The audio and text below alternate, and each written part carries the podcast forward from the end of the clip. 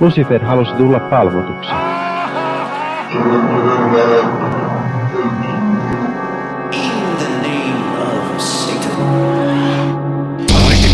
Hyvääpä, hyvääpä, hyvääpä, hyvääpä iltaa. Tämä on Sunnuntai-satanisti podcast, se podcast, jota te kaikki kuuntelette. Mä uskallan sanoa niin, koska jos te ette kuuntele tätä podcastia, niin te ette myöskään kuule tätä. Podcast, jota te kaikki kuuntelette, joka on se, joka kertoo tai käsittelee modernia ateistista satanismia sen moninaisissa muodoissaan. Ja täsmennetään sen verran, että me siis edustamme tällaista toisen aallon The Satanic Templein innoittamaa satanismia, jossa, jossa on hyvin humanitaarinen lähtökohta ja olemme, olemme lähtökohtaisesti muutenkin sillä tavalla ihmisen asialla ja, ja, ja haluamme – intersektionaalista tasa-arvoa ja kaikkea muuta, mitä, mitä vanhan liiton satanistit suorastaan vihaavat ja halveksuvat. Ja näille minä sanon, että ha, minäpä olenkin sitä mieltä, että naisen tehtävä on, on olla juuri mitä hän haluaa olla, eikä vain kiihottamassa miestä. Ja jos ette tiedä, mihin tämä viittaa, niin kannattaa kuunnella ensi viikon jakso. Mutta tänään on oikein erityinen jakso meillä, nimittäin ensimmäistä kertaa sunnuntai-satanistin historiassa meillä on paikalla vieras, mutta ennen kuin paljastetaan kuka se on, niin kerrotaan kuka ei vieras meillä on paikalla. Meillä on paikalla muun muassa Henri. Hyvää iltaa. Hyvää epäpyhää vuorokauden aikaa näin minunkin puolestani. Ja, ja no, meinasin sanoa jotakin kiihottamisesta, mutta sitten tämä vähän lerpahti tämä minun vitsini, joten ehkäpä ai, päästään ai, ai. siihen vierasosioon. Kyllä, meillä on siis vieraana, meillä on sellainen persoonallisuus kuin Jani. Heipä hei. Heipä hei, täällä ollaan. Jani on minun hyvin, hyvin vanha ystäväni, ei iältään niinkään vanha, mutta, mutta siinä mielessä kuinka kauan on tunnettu. Ja Janin kanssa puhutaan tänään Puhutaan satanismista tavallaan ulkopuolisen perspektiivistä, nimittäin mä olen puhunut paljon Janin kanssa satanismista ja, ja Jani on ohjelman kuuntelija, mutta Jani ei ole satanisti.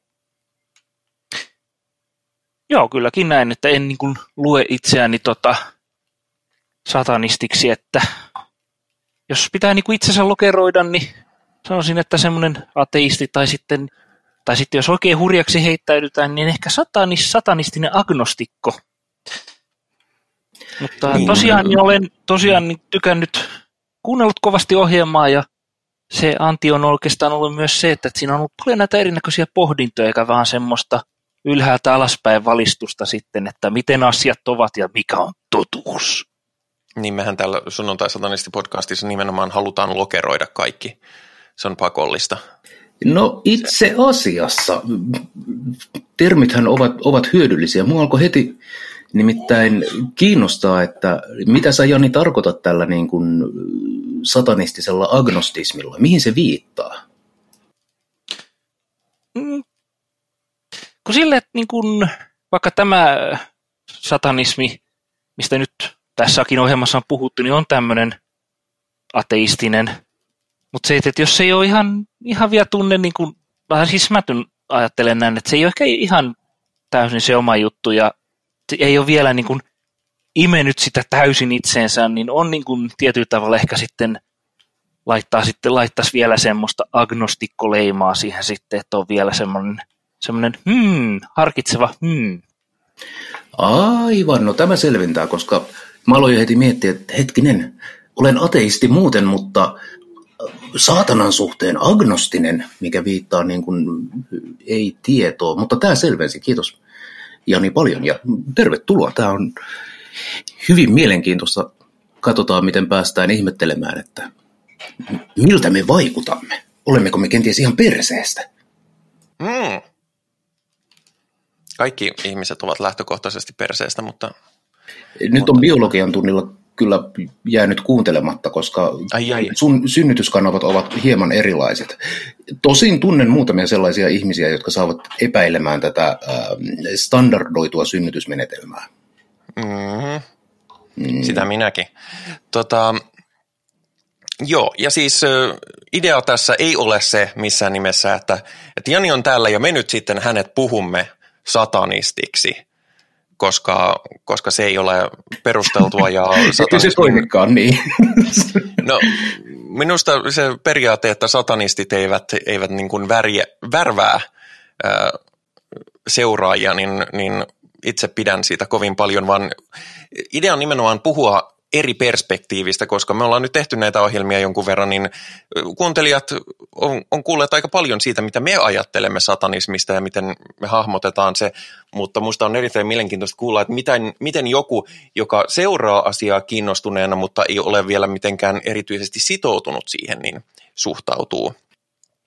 Mutta sitä keskustelua siis luvassa hieman myöhemmin, ja minä olen Pi, minä olen, minä olen tällainen epämääräinen sukupuoliräjähdys, joka, joka on suhteessa aika tuore satanisti, mutta, mutta kovasti innostunut.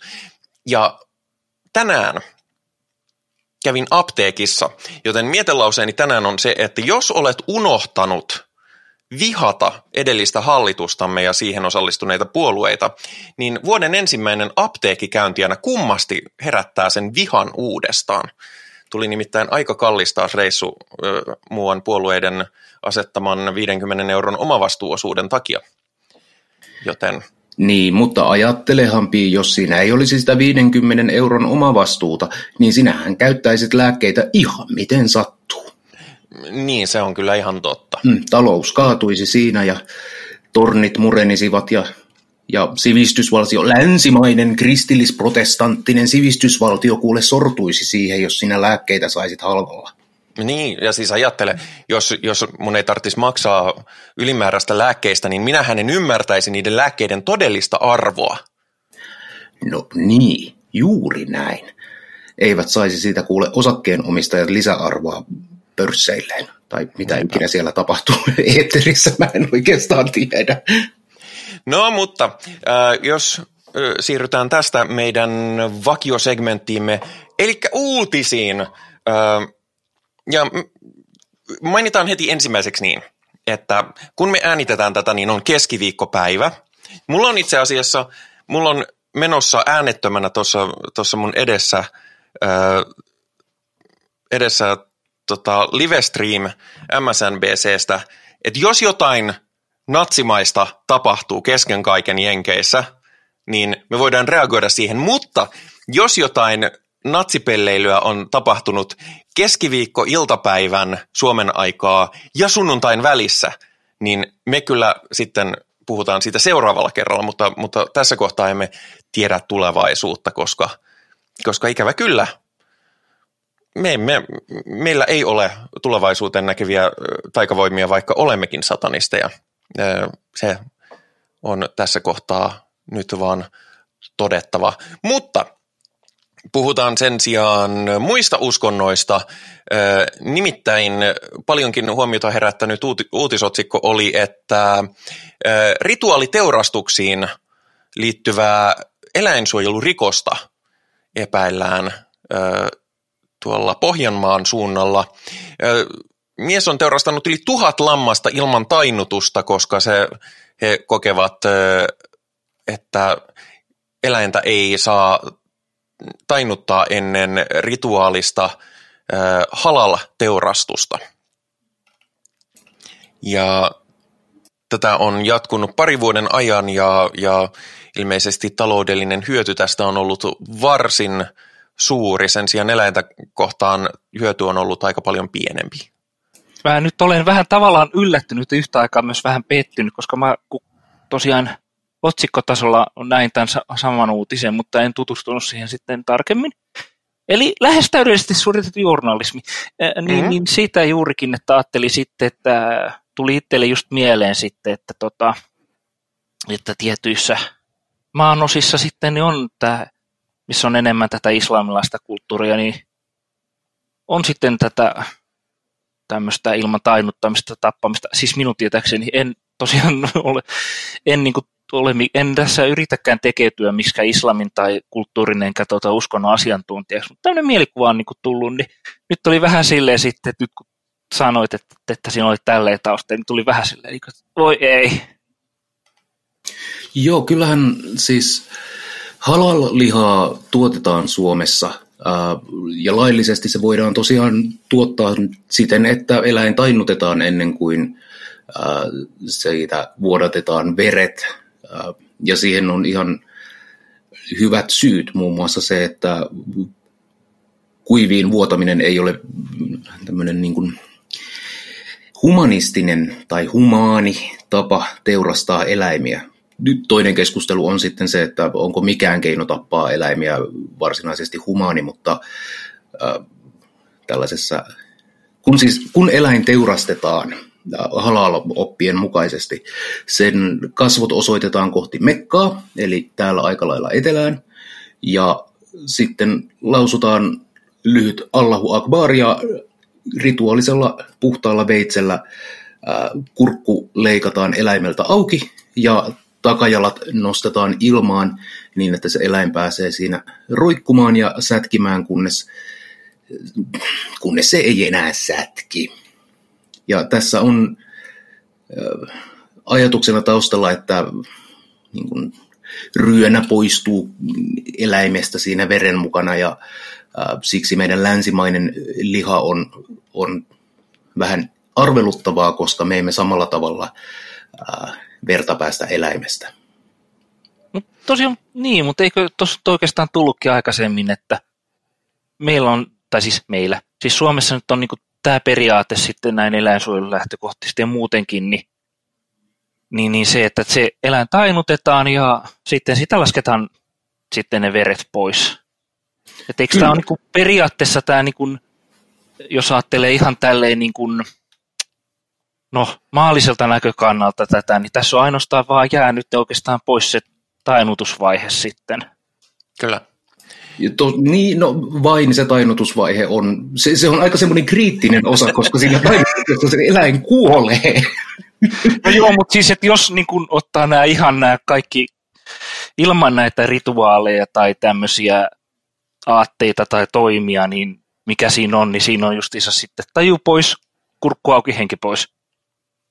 Niin, niin, mutta sitten tosiaan tässä on sitten halal-hommassa onkin sitten se, että, tota, että Siis, et, et kurkku auki ja sitten katsotaan sitten, että mut siis, mm-hmm, henki pois pikkuhiljaa. Tärke, tärkeä on huomioida, että siis islam ei kiellä eläimen tainuttamista ennen, mutta jotkut katsovat, että että tämä on sitten puhtaampi halal-prosessi, jos eläintä ei taidut. Ja, niin kuin monissa uskonnoissa, ehkä jopa osittain meidän uskonnossa on tällainen, että se aito ja alkuperäinen tapa on se hyvä tapa ja, ja sitten nämä muut on tällaista uuden aikaista hapatusta. Kyllä niin, minä, minä ainakin olen niin kova satanisti, että olen mennyt ihan alkujuurille. Minä en edes tainnuta eläiminä, minä syön ne elävänä. Juoksen tuolla lehmän perässä ja pureskelen sitä paloja aina kun saan kiinni. Itse, itse en syö lihaa. Tota, mutta siis tärkeää on myöskin huomioida tässä, että itse ainakaan mä en missään nimessä halua – puhua tässä siinä mielessä, että tästä tulee, tulee mitenkään niin kuin islamofobista. Halal-teurastamisessa ei ole mitään vikaa. Se, se on Suomen laissa se on laillista ja niin kuin Henrikin sanoi, niin, niin itse, no mä en syö lihaa lähinnä ilmastokysymyksistä, mutta kieltämättä eläinten oikeudetkin on, on niin kuin lähtökohtaisesti ihan jees, etenkin kun ottaa huomioon, että ihmisetkin on eläimiä. Mutta, mutta siinä mielessä, kun me eletään kuitenkin yhteiskunnassa, jossa paljon eläimiä teurastetaan, mulla on aika sama, että miten se tehdään, kunhan se tehdään sillä tavalla, että sen eläimen ei tarvitse tarpeettomasti kärsiä. Ja tässä mielessä sillä ei ole mitään väliä mun näkökulmasta, että tekeekö sitä, sitä sikailua mikä, ta, mikä tota, uskontokunta tahansa, koska et kyseessä on yksinomaan se, että tässä on rikottu eläinsuojelulakia ja aiheutettu eläimille tarpeetonta kärsimystä ja se, että kuka teki, miten teki ja mi, kenen hippoheiluttajan nimissä, niin se, se on mulle täysin toissijasta. Tiedistä. Haluan vaan korostaa sitä, koska tästä on tehty ja tullaan jatkossakin tekemään ja voi kuulla, kun siellä on muutama, muutama ö, maahanmuuttokriittinen, eli siis rasisti, on, on puhumassa taas asiasta, niin, niin minä en kritisoi tässä tätä rituaalista tapaa. Rituaalit on tosi jees, mekin tehdään niitä, mutta, mutta se, että, että se olisi kiva, jos ei aiheuteta kenellekään kärsimystä. Ainakaan niin kuin tarpeettomissa määrin kärsimystä. Aika varmasti ää, eläin kärsii, kun se tapetaan, ja eläimet harvoin haluavat kuolla, mutta nämäkin asiat voidaan tehdä silleen nopeasti, helposti ja välttäen tarpeetonta kärsimystä. Mm. Ja siltähän, siinähän tämä niin kuin rike sitten on tullut, että ei olla noudatettu tätä eläimen teurastamisen lakia. Ja keskustelu tosiaan eri, on eri, jos lähdetään puhumaan siitä, että onko lihan syöminen tai lihateollisuus ollenkaan eettistä tai millään kestävällä pohjalla. Mm. Ja siis myöskin valtavat, valtavan iso tosat uskontoja määrittää hyvin tarkkaan, että mitä lihaa ja missä olosuhteissa on ok syödä, joka on sitten taas ihan oma keskustelunsa ja siinä voisi vaikka joskus olla jakson aihe. Mutta, Tiedät, mutta se ei ole tämä jakso. Se ei ole tämä jakso, mutta tiedättekö, miksi porsaat ovat surullisia? No. Koska ne eivät voi pussailla. Ne vaan kärsii.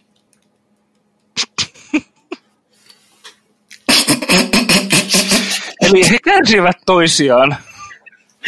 Kyllä. Toisistaan. Aa, nyt mä tajusin. Ammattihumoristi ei ymmärtänyt sanaleikkiä, se on aika noloa. Mutta äh, ihan oikeissa uutisissa meidän suosikki evankelistamme Kari Kuulahan kirjoitti juuri kirkko- ja kaupunkilehteen blogipalstalle, että oh yeah. eläinten teollinen käyttö muistuttaa saatanan tuhotekoja. Jeesuksen seuraaja ei voi osallistua nykyiseen kaltoinkohteluun. No hei, hyvä juttu. En ole samaa mieltä tästä logiikasta, mutta, mutta mä oon kyllä ihan messissä, jos, jos tällä tavalla edistetään modernin lihateollisuuden tämmöistä kestämätöntä pohjaa. Sinänsä mun kysymys oli, että, että missä, koht, missä kohtaa raamattua saatana tekee minkäänlaisia tuhotekoja? Mulla on jäänyt se kohta täysin väliin. Tota, Jobin kirjassa, mutta vain Jumalan käskystä. Mm-hmm. Ja ilmestyskirjassa, joka on tulkittu yleisesti, että se siirtyy niin kuin profetoi tulevaa ja lopun aikoja, niin siellä saatana riehuu, mutta ei ole riehunut vielä. Ja, sekin toisaalta tapahtuu, äh, jos ei Jumalan käskystä, niin Jumalan salliessa tämän tapahtua. Niin, ja, ja kyseessä on kuitenkin pääasiassa niin kuin sen ajan sisäpolitiikasta kertova kirja, joten... Ei, kun se on hengellinen kirja, se on ajaton viisaus. Aa, mm. samalla tavalla kuin samalla tavalla kuin Mäntän kunnalliskertomus 1982-1984.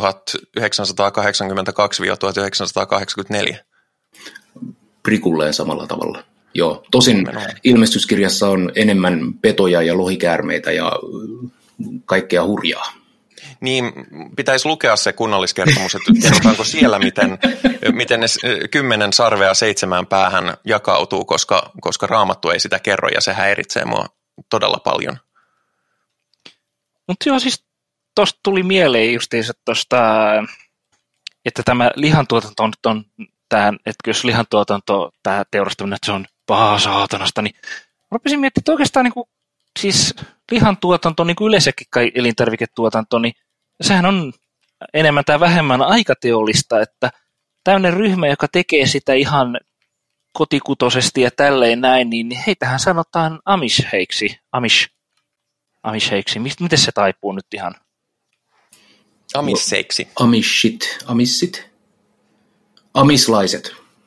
Joo, niin tosiaan, niin heillähän on juurikin se, että tämmöinen joku puimuri, niin sehän olisi niin kuin jotenkin, e- ei se oikein ole sopivaa, kun pitää se vähän jotenkin tuskalla, tuskalla totta se leipä niin kuin ansaittaa tälle, että muuten pääsee niin kuin liian helpolla ja näin, että joku tämmöinenhän niillä on se ajatus siinä, että vähän niin kuin tuskan tai niin kuin tämmöisen yksinkertaisuuden kauttakaan lähemmäs sitten Herraa he koittavat mennä, että mikä, tämän verran, mitä minä olen ymmärtänyt heidän tästä ajatusmaailmastaan. Mutta joo, äh, lihatuotanto kaiken kaikkiaan on mitä on ja, ja tietystihän siis varsinkin Jenkeissä on paljon näitä evankelistoja, jotka sanoo, että äh, kasvissyönti on, on merkki siitä, että, että kyseessä on noita.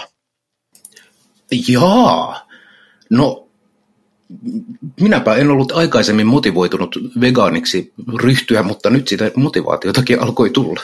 Mm. Siis, siis merkki noituudesta on naispuolinen homoseksuaalisuus ja kasvissyönti. Ja mä oon silleen, että mä oon ihan täysillä messissä molemmissa.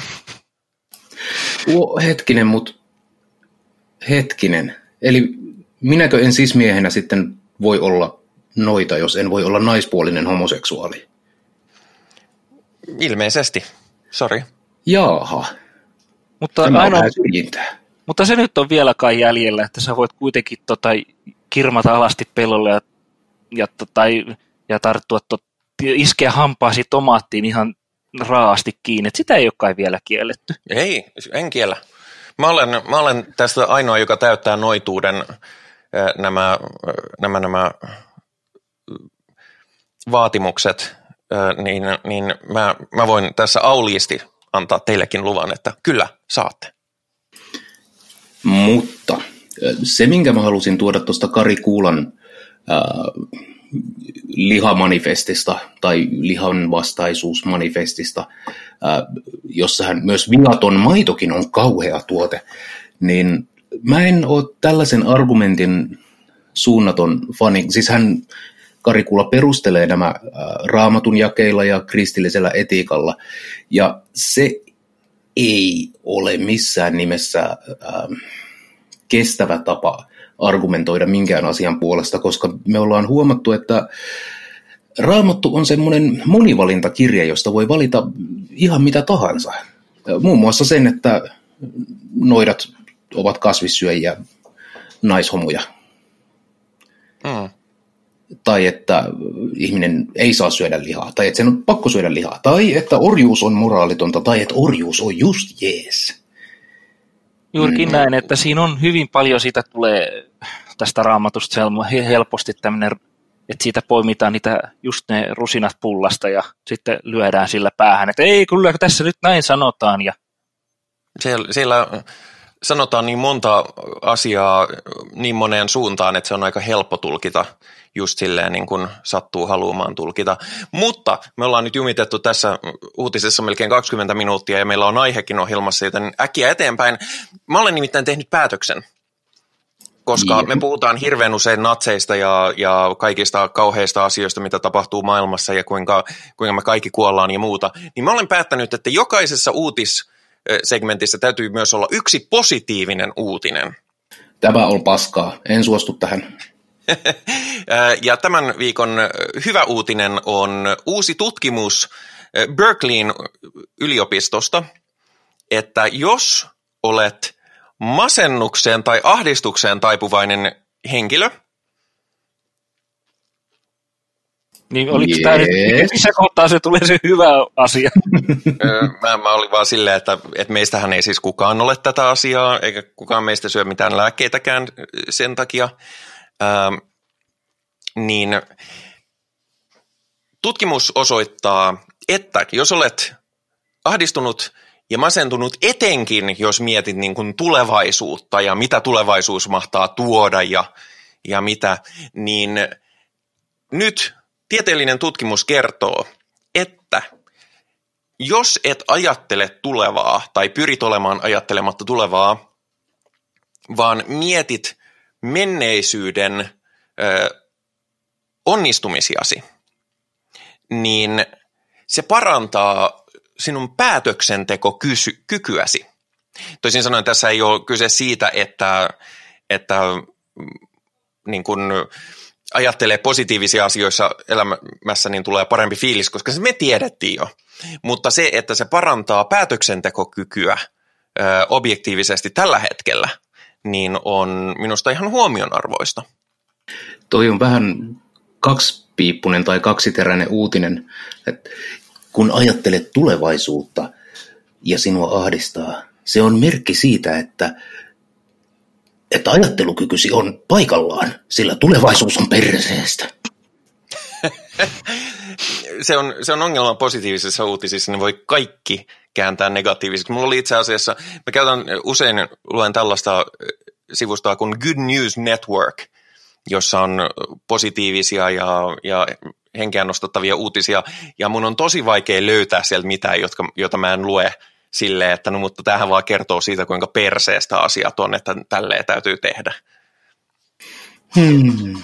Hyvänä esimerkkinä nämä, kun Jenkeissä on usein nämä, että lapsi myy limonadia kadulla maksaakseen äidin syöpähoidot. Ja on silleen, että se ei ole positiivinen uutinen, se on dystopiaa. Niin. Se, se on, toi on jotenkin niin monella tavalla hämmentävä uutinen, koska se, se tulee sekin niin kuin, että siis yleensä vakavia sairauksien hoitojen rahoittaminen, niin en ole kasvatuspsykologi, mutta voisin vilkaista. Voisin kyllä väittää, että se ehkä ei ole ihan semmoinen asia, mikä kuuluisi lapsille ja ei olisi niin kuin kauhean hyvä juttu sille lapsen psyykkeelle. Mutta mm. sinänsä, jos jotain hyvää, niin on se, että tämä on niin kuin päättänyt tehdä sen asian eteen jotain sitten. Että sua siellä vetellä täällä, mutta kyllä vähän niin kuin sille, että herranen aika. Joo, mutta tämä nyt ei ollut esimerkki mistään uutisesta, mikä nyt oli, mutta tämän tyyppisiä uutisia on.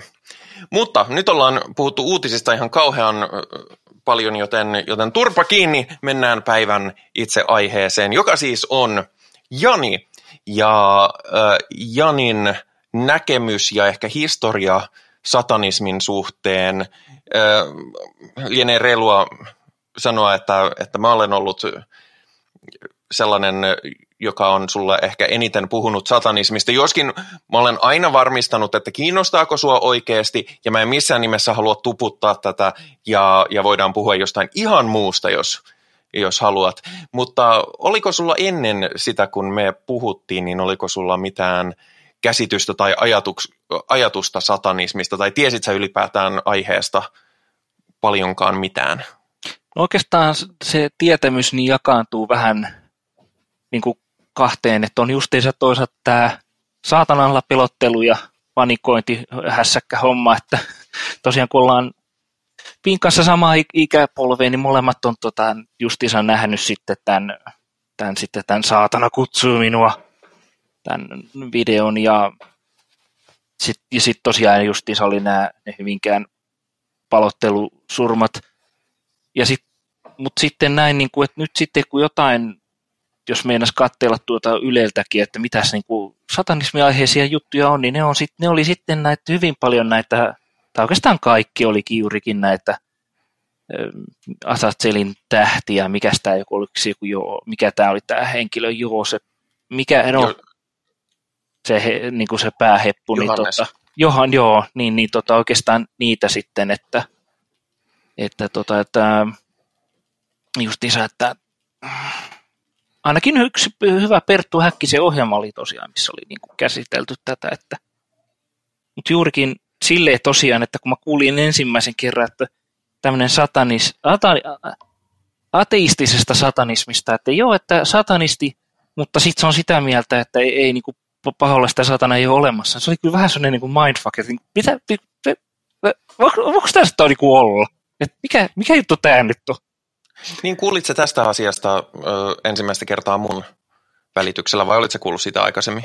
en, että just joo, niin oikeasti sun, sun välityksellä joo, niin se oli just sellainen vähän niin kuin hyvin hämmentävä, että mit, miten voi niin kuin leimata itsensä niin kuin tähän satanismin leiriin, mutta sitten kuitenkin on silleen, että ei, ei ole pahalaista, ei ole saatana olemassa silleen, että se oli jotenkin sellainen hassu mindfuck silleen, että hetkinen, että miten tämä tämmöinen, että Mm, ateistisen satanismin juurethan on tosiaan siellä 1960-luvulla ja Laveissa, joka perusti tämän saatanan kirkon, joka pikkasen flirttaili sillä teismillä, mutta profiloitui sitten vahvemmin ateistiseksi satanismiksi.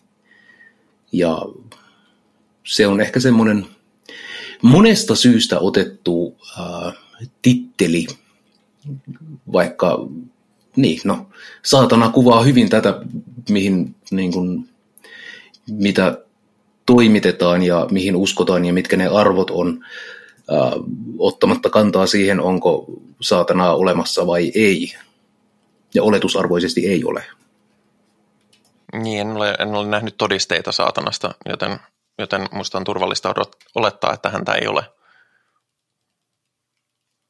Jos se olisi olemassa, niin luultavasti se olisi halunnut tulla jo meidän podcastiin vieraaksi. Aivan varmasti kyllä. Hmm. Mutta joo, siis sinänsä hauskaa, että toi, tai hauskaa ja hauskaa, mutta siis tosiaan saatana paniikki loi sen kuvan tällaisista kelmeistä, jotka äh, ilkeästi vaan palvaavat saatanaa ja tappavat kotieläimiä ja uhraavat lapsia ja mitä kaikkea. Ja käyttävät huumeita. Niin, no se, kamala. Minä en ole ikinä yhtäkään huumetta syönyt. Ai jaa. Joo. Okei. Okay. Mutta tosiaan joo, niin se niin kun oli hyvin, hyvin rajoittunutta jo tämä, niin kun, mitä tiesi tai oletti, niin kun, mitä niin kun satanismi tai saatanapauta spektriin niin oli.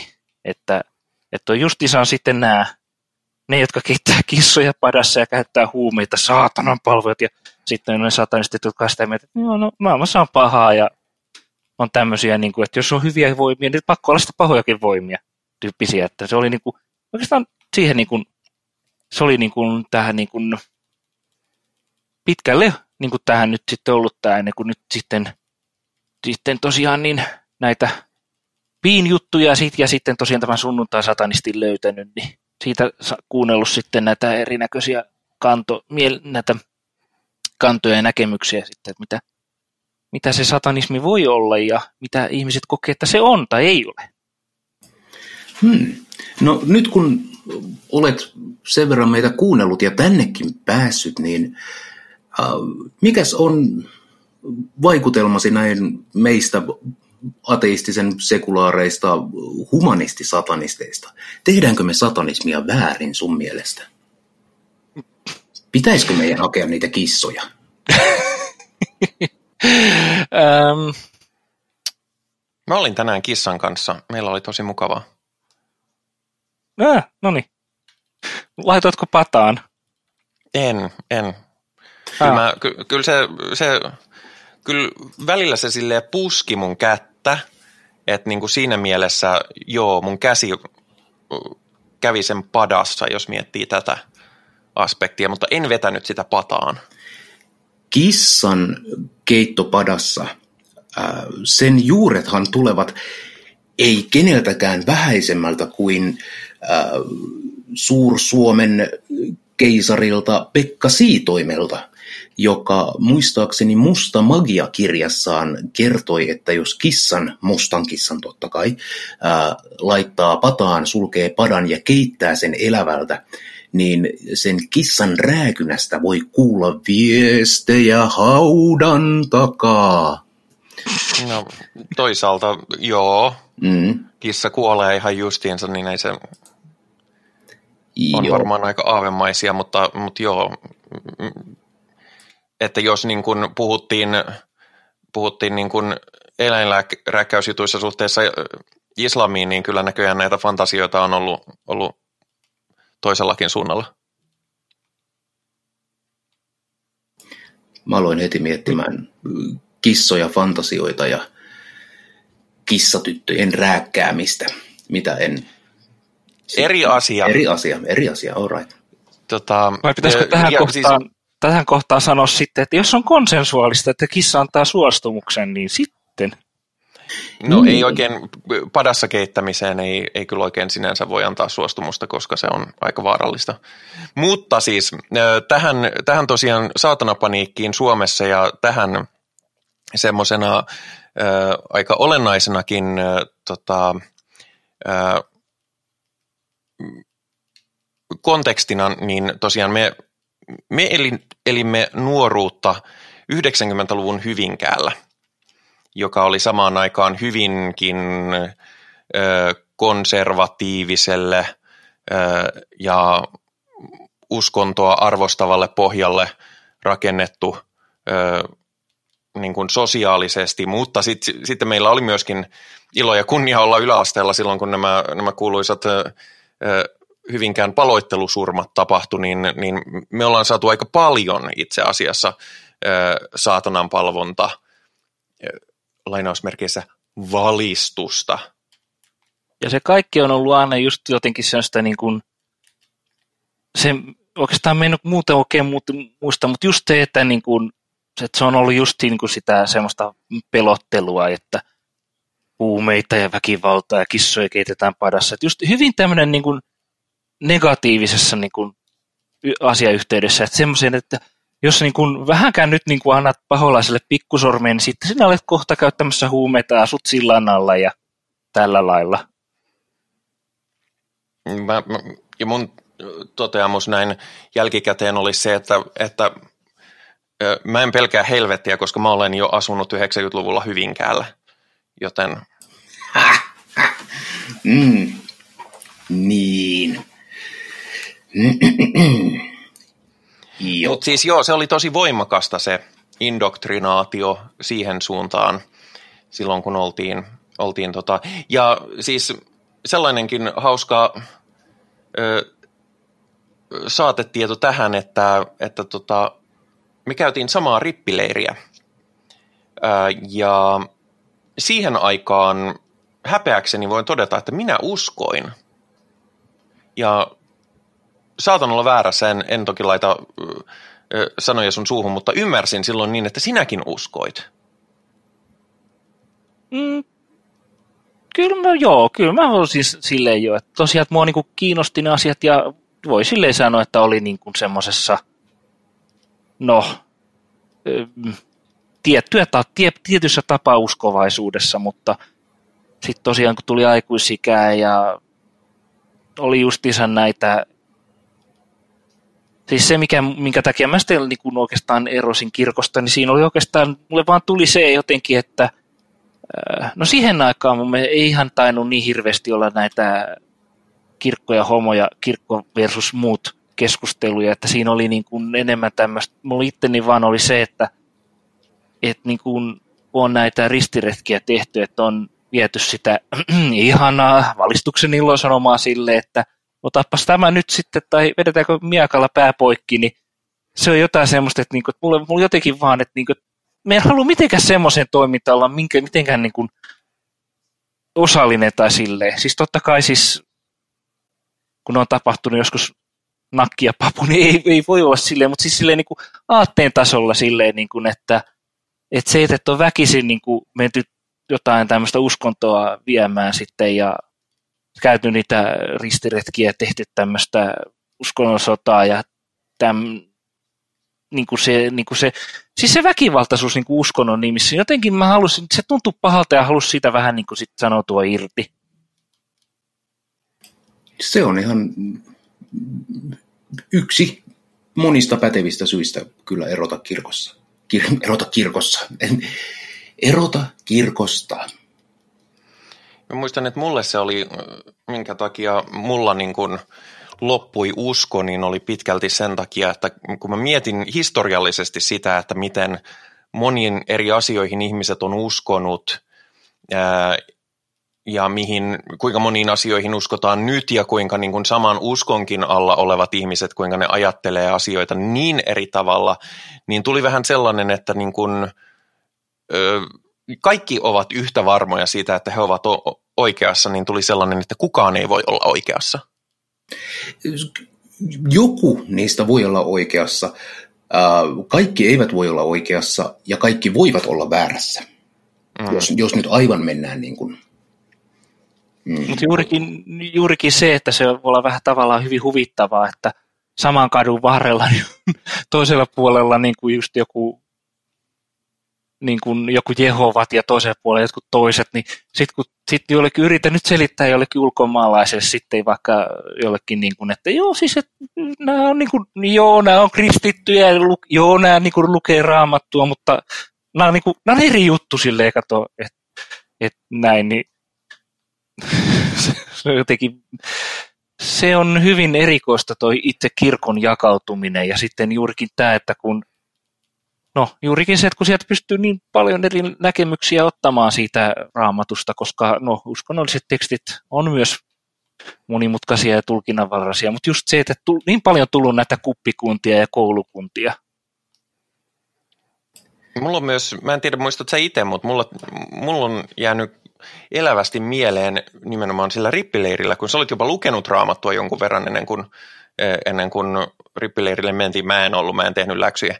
Niin tota, sä meidän rippipastorin, sä kysyit siltä jostain vanhan testamentin sieltä alkupäästä, missä, missä ladotaan kaikkea, mikä on epäpuhdasta ja epäpyhää ja mikä on paheellista ja, ja tällaista. Ja sitten kun se kyseenalaisti paljon sitä, että, että siellä oli paljon sellaisia ihan niin kuin täysin arkisia normaaleja asioita ja sitten sä kysyit meidän pastorilta siitä, tai papilta, pastori on eri asia kuin pappi, niin, tota, niin se ei oikein vastannut mitään.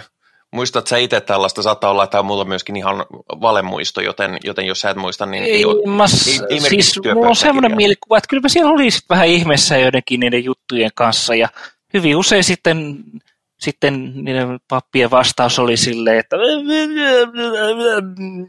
niin no tuota, että Tämä oli munkin muistikuva hyvin vahvasti. Et, et, et se on niin kuin,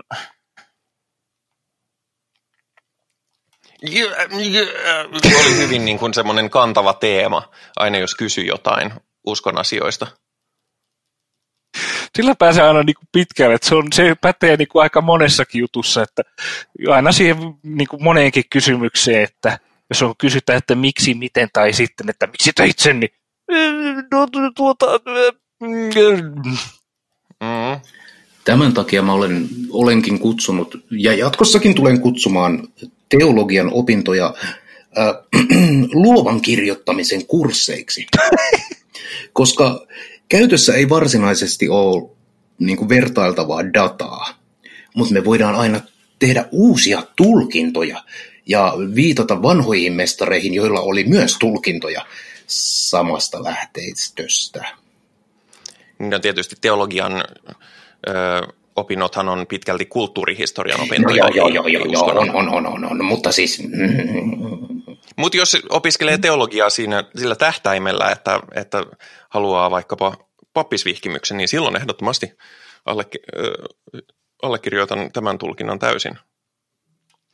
Mutta niin, puhutaan Janista, koska Jani on meillä, meillä tullut varta vasten paikalle puhumaan itsestään. Niin tota, mm,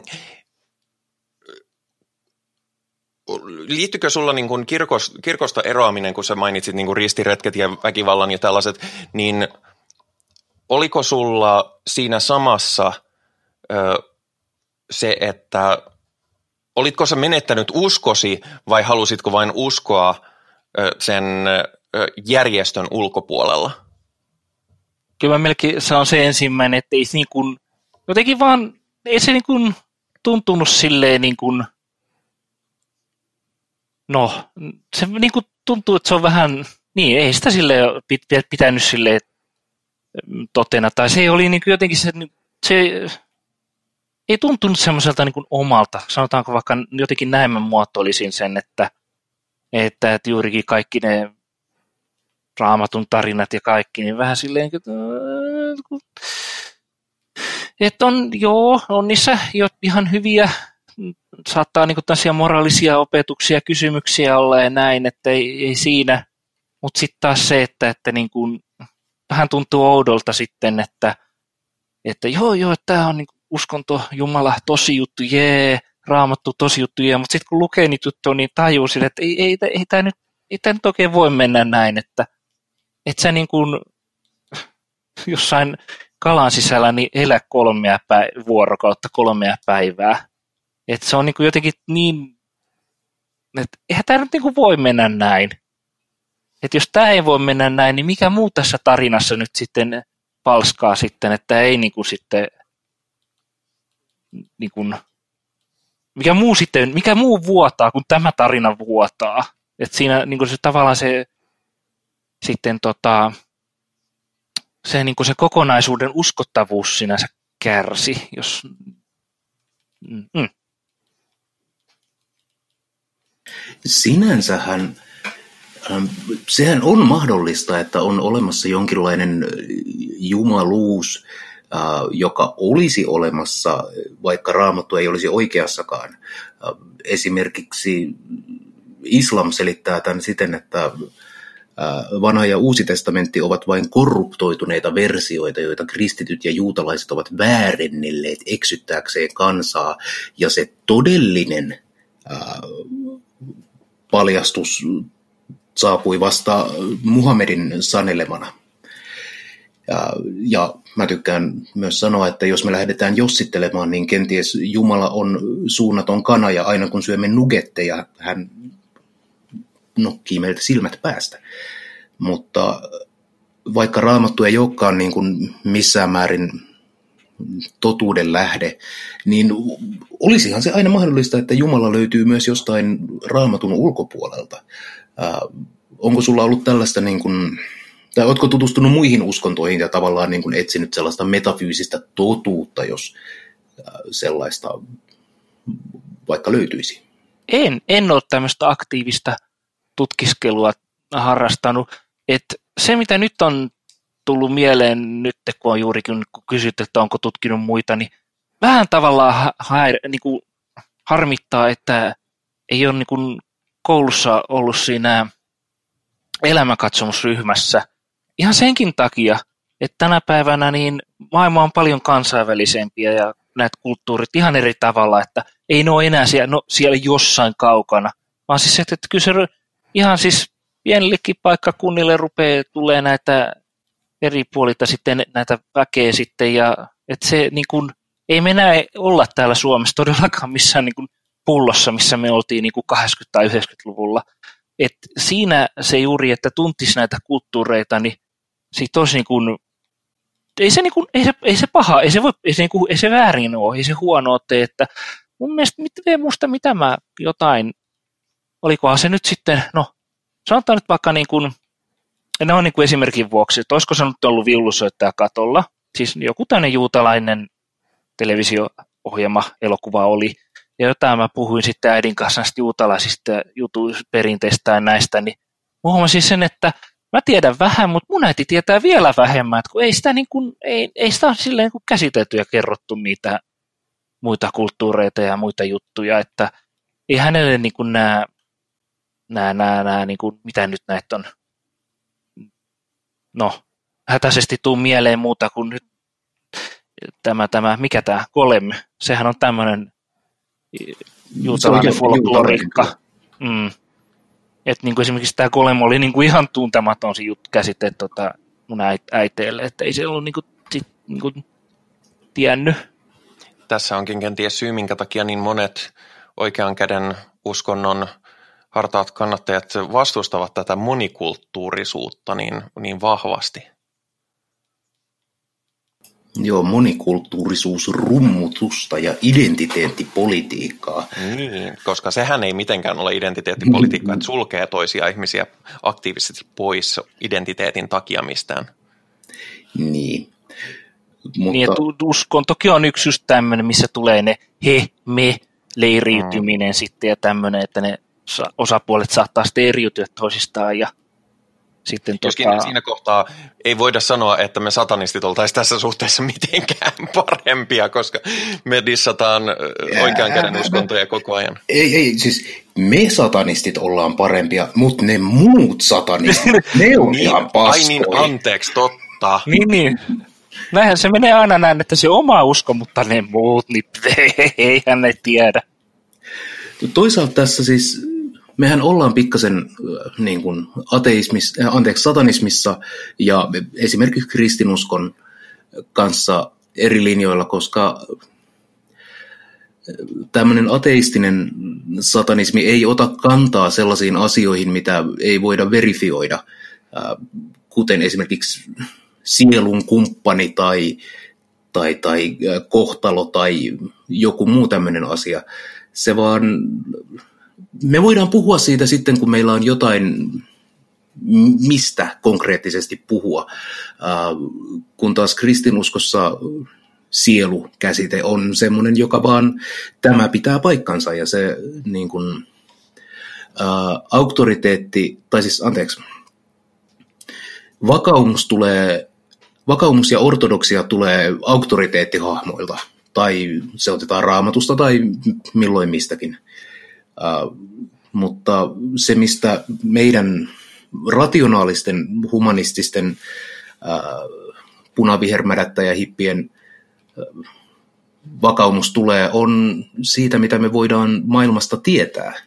Ja siitä mä, siitä, se puhuttelee minua erityisesti. Niin, kyllä. Ja siis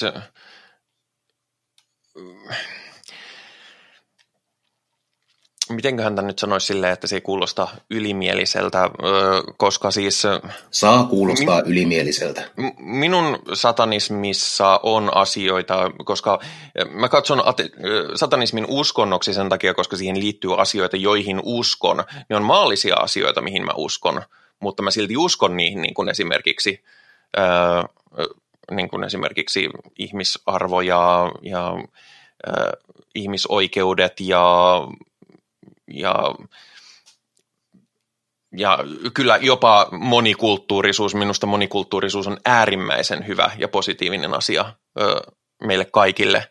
Ö, mutta mä olen, toisaalta se ateismi ja semmoinen tieteellinen skeptisyys tulee myöskin siinä, että jos minulle esitetään dataa siitä, että joku asia ei toimi kauhean hyvin – tai on, se asia on jollain eri tavalla kuin mitä mä olen ajatellut, niin mä olen aina avoin siihen, että aijaa, okei, no eipä sitten ole. Ja joskus se vit, vituttaa. On silleen, että no perhana. Olisi... No, ju- juuri tämä. Siis meidän käsitys maailmasta kehittyy jatkuvasti.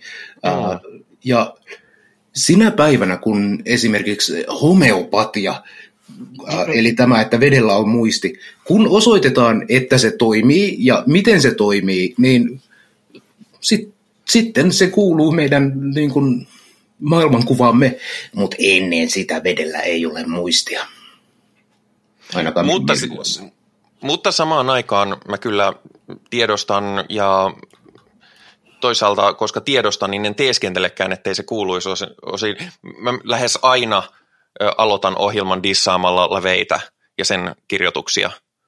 Lähinnä sen takia, että tietty jengi os, os, tajuaa heti, että mitä on ja erityisesti, mitä ei ole kuuntelemassa, kun kuuntelee tätä podcastia, koska, koska minusta se on hyödyllistä meille kaikille, että, että tämä tulee molempiin suuntiin selväksi jo hyvin kanssa, joten, joten missään nimessä mä en sano, että mä olen mitenkään, mitenkään immuuni tällaiselle me vastaan he ajattelulle ja, ja olen avoimesti myös sitä mieltä, että esimerkiksi perussuomalaisuus on, on tuhoisa ilmiö, jota, josta pitäisi päästä eroon. Se on ja myrkyllinen ilmiö. Perussuomalaisille minä olen kaik, edustan kaikkea, mitä he vihaa. Mä olen, mä olen trans, mä olen lesbo, mä olen satanisti, mä, mä kannatan monikulttuurisuutta, mä, mä pidän ihmisarvoa ja ihmisoikeuksia täysin, täysin niin kuin asiana, jota ei voi kyseenalaistaa.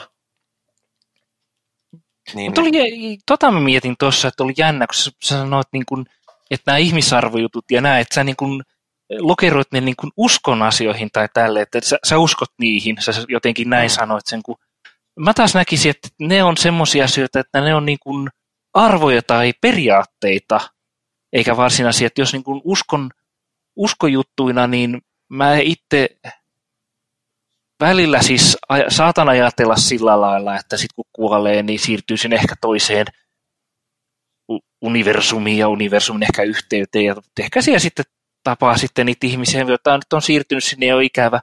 Mä tiedän, että tämä nyt varmaan on tämmöinen, vaan tämmöinen oma satuharha kuvitelma, mutta joskus se antaa niin kuin lohtua, kun ajattelee, että jos on semmoinen toinen taso, ja sitten siellä olisi sitten nämä sitten tota, asiat, mitkä on niin kuin sitten tästä, niin kuin tästä meidän tuntemasta maallisesta elämästä sitten ottanut ja kuolla kupsahtanut ja näin.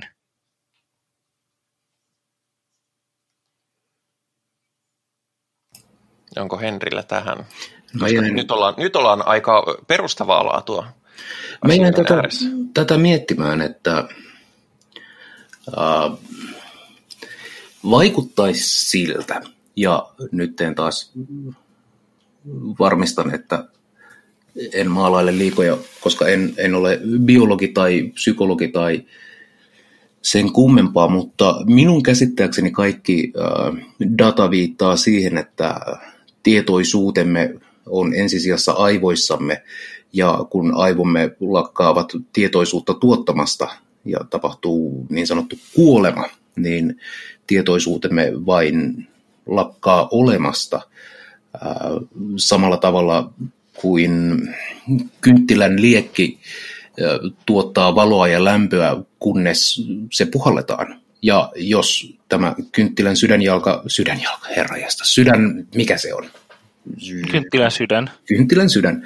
Jos se ei pala, niin sitten se ei tuota ää, lämpöä tai valoa, mutta se itse liekki ei ole mennyt mihinkään, se on vaan lakannut olemasta.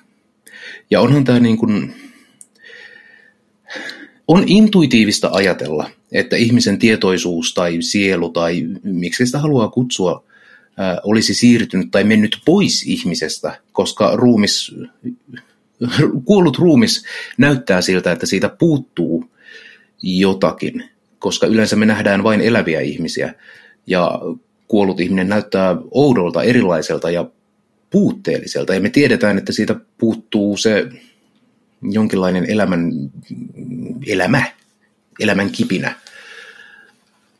Mutta, mutta se, niin siis, se on siis intuitiivista kokea näin ja tämä tulee maailmanuskonnoissa lähes kaikkialla vastaan, että ihminen menee kuolemansa jälkeen johonkin. Äh, mutta itse odotan vielä sitä, että siitä tulisi jonkinlaista varmuutta, koska toistaiseksi ei ole tullut, joten en, en siihen voi itse ainakaan uskoa. Mm. Mutta juurikin, niin siis, siis tämä on jotenkin niin hämmentävä, koska mäkin oikeastaan niin tietoisella puolella juurikin tiedän tämä, että sitten kun, tai siis ajattelin juurikin oikeastaan samalla tavalla, että sitten kun se tietoisuus, niin se on sähkökemiaa aivoissa ja sitten kun se loppuu, niin se on, sit, se on loppu kerta kaikkiaan, se kaput. Mutta mut kuitenkin niin,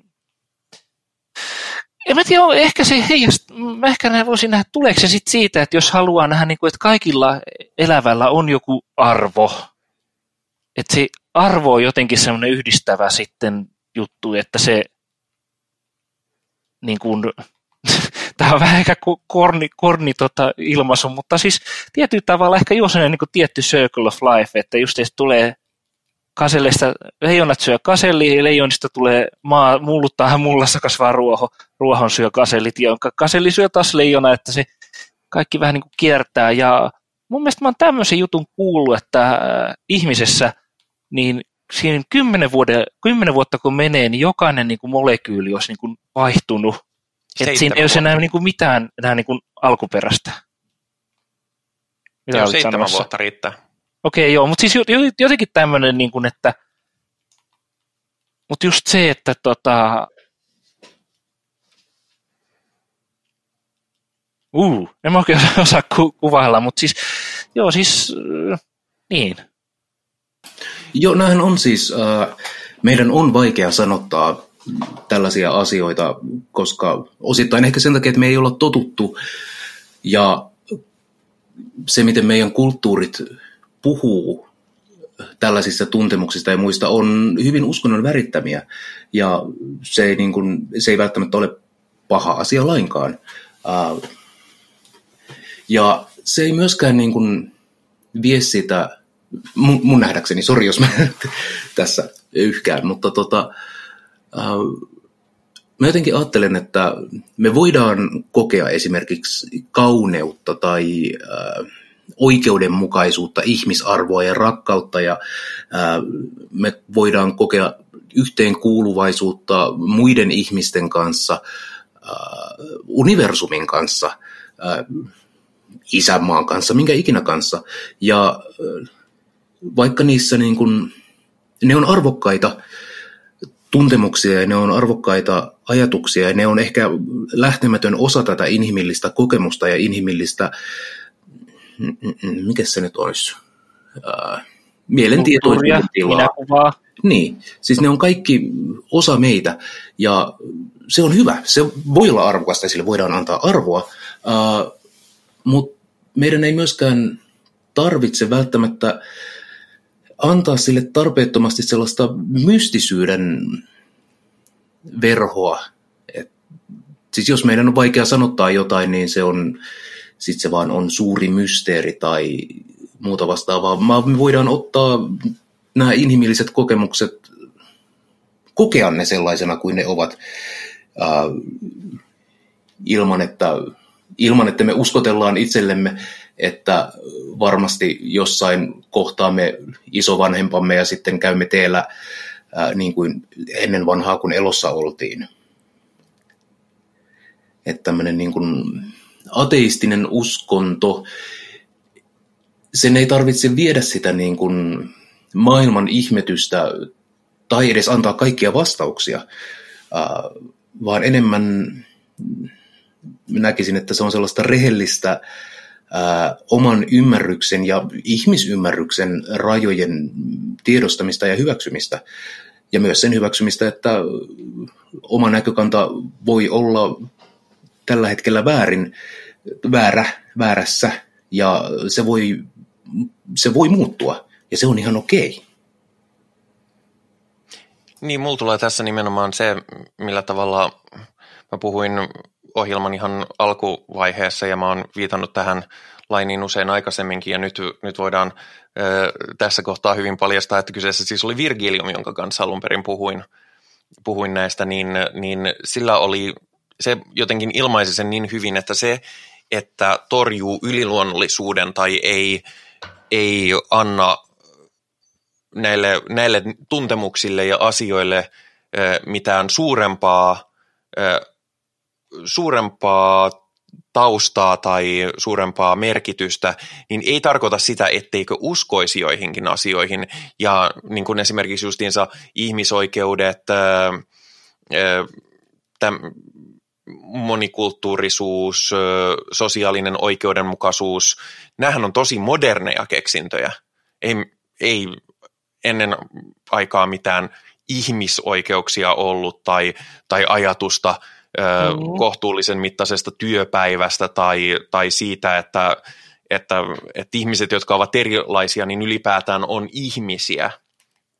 Joo, siis Nämähän juurikin... On, nämähän on hirveän usein maailmanhistoriassa nimenomaan, vaikka ne on täysin maallisia asioita, niin ne on aina heijastettu ja ne on, ne on, niille on annettu kauhean uskonnollinen ja yliluonnollinen pohja – vähintään siinä muodossa, että, että sanotaan, että hei, näin sinun tulee ajatella toisista ihmisistä, koska Jeesus. Niin nämä on, nämä on, ihan, nämä on tavallaan ihan yhtä keinotekoisia konstruktioita kuin, kuin nämä raamatun satutarinat, niin se, että ne on, ne on periaatteita ja ne on asioita, joiden ympärille mä, mä rakennan oman maailmankuvani, niin sen takia mä katson, että se on uskontoa, vaikka siihen ei liity mitään, mitä me ei voida objektiivisesti tietää.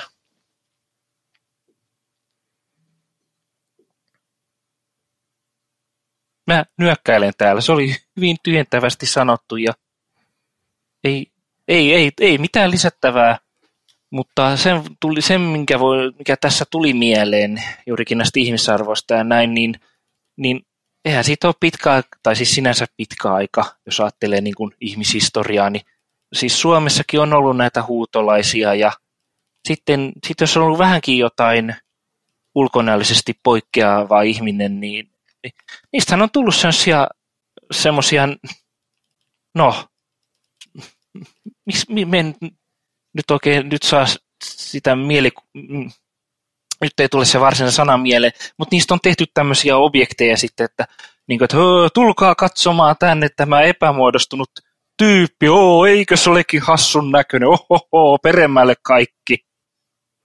Et, mm. niin ja sitä, vaikka ei olisi mitään niin kuin ulkoisesti mitään, niin meillähän on ylivoimaisesti suurin osa kulttuurihistoria ja ihmiskunnan ja yhteiskunnan rakennetta perustunut siihen, että joku, joku osa ihmiskunnasta elää pelkästään palvellakseen jotain toista osaa ihmiskunnasta. Ja se on edelleenkin olemassa meillä kapitalismin muodossa, se vaan ei ole samalla tavalla räikeätä kuin, kuin esimerkiksi semmoisissa yhteiskunnissa, missä, missä jos olit vaikkapa ritari, niin sun ainoa, ainoa sun olemassaolosi ö, tarkoitus oli, oli palvella ö, yleensä hyvinkin maallisia asioita, jotka sitten oli vaan verhoiltu johonkin uskonnon, uskonnon huntuun.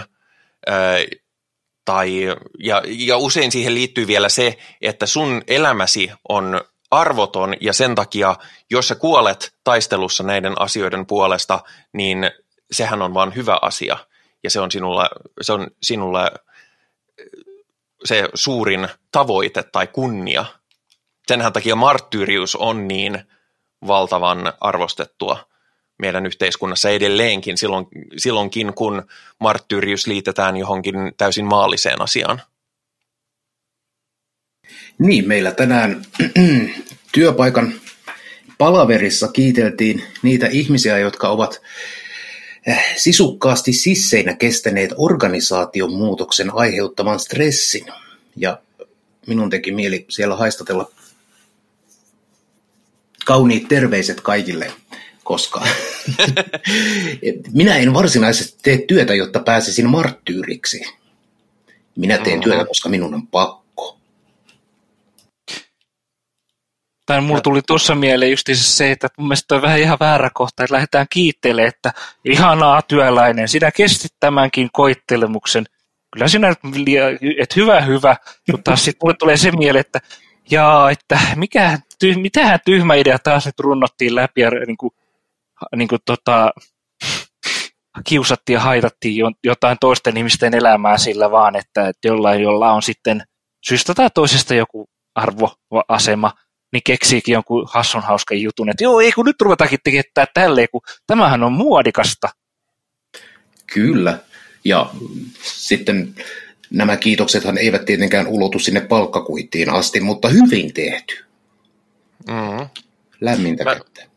Mä en tee työtä, koska on pakko, koska mä, mä hakeudun töihin, jotka antaa minulle jotain. Sehän on siis meidän sosiaalidemokraattisen yhteiskuntamme paras puoli, että, että vaikka et tekisi työtä, niin, niin okei, no se on tosi vittumaista ja se on, se on tota, sillä ei todellakaan elä hyvin, mutta sä et kuole enää nykyään täällä päin maailmaa siksi, että et no, teet työtä, oli syy mikä tahansa. En mä tiedä. Mä oon asioinut Kelan kanssa jonkin verran ja mä oon aika varma, että vitutukseen voi kuolla. Joten... siis Kela on oikeasti, tota, pikkulapsen kanssa pystyy jotenkin järkeilemään tai selittää asioita, mutta siis niin kuin toi Kela, niin äh, mulla on kyllä se, Kela on semmoinen paikka, että ke, Kela on semmoinen sana, että samassa lauseessa ei ole järki, logiikka ja Kela. Ug. No siis sanotaan, että tämä on hyvin, hyvin helppo ja yleinen tapa ö, peilata asioita ja väheksymättä sitä, jos on ollut ongelmia Kelan kanssa, niin mulla itse asiassa on, on 99 prosenttisesti ollut vaan positiivisia kokemuksia Kelan kanssa asioinnista. Siinä on kyllä se, että sitten kun on ollut muutama kerta, kun se on mennyt vaikeamman kautta, niin kyllä se jää mieleen ja kyllä se muuten vituttaa, mutta, mutta siis aina kun mua vituttaa Kela, niin niin mulla tulee vaan sellainen, että okei, tämä on vähän hankalaa ja tämä on vähän ikävää, mutta jos ajattelee kaikkia niitä ihmisiä, joilla ei ole pääsyä tämmöiseen Lähinnähän siinä... niin, niin kyllä mä mieluummin tappelen Kelan kanssa, kun että Kelaa ei ole. Mm, mutta se juurikin, että jos niin kun Kela on tehnyt väärän päätöksen, ja sä joudut niin kärsimään sitä väärästä päätöksestä, niin tot, siis totta Mooses, mä sanoin, että totta, totta kai semmoinen niin harmittaa ketä tahansa, että se on ihan totta kai. luonnollista, mutta juurikin se, että kun, jos on oikeasti sille, että kun nämä ihmiset, jotka asioi Kelassa, niin kun niille nyt muuten ei, se, että he nyt on niin kuin, tarvii oikeasti, ei ne huvikseen ole siellä, niin sitten kun heidän siihen jokin tukeen tuleekin joku paussi tai joku tämmöinen, ihan Kelasta lähtien, lähtien, niin se tosiaan aiheuttaa tosi niin kuin ahdinkoa ja harmitusta ja kaikkea, niin kuin, se valuu kaikki sinne, joka ha, sen hakijan niin kuin niskolle, se joutuu sen kärsii. Mm, kyllä, ja siis en väheksy tätä yhtään. Sanon vaan, että koska itsekin olen naimisissa amerikkalaisen ihmisen kanssa ja siellä ei ole mitään perusturvaa, niin kyllä mä mieluummin tämän otan. Mutta tämä nyt, tämä nyt ehkä meni vähän sivuun aiheesta, vaikka meillä, meidän ohjelmassahan ei koskaan mennä sivu, sivuun aiheesta. Ähm, mutta nyt tämä oli hienosti, mä niin kuin olin silleen, että mä siirrän, äh, siirrän keskustelun jollekin uudelle, uudelle uralle ja sitten mä olin silleen, että äh.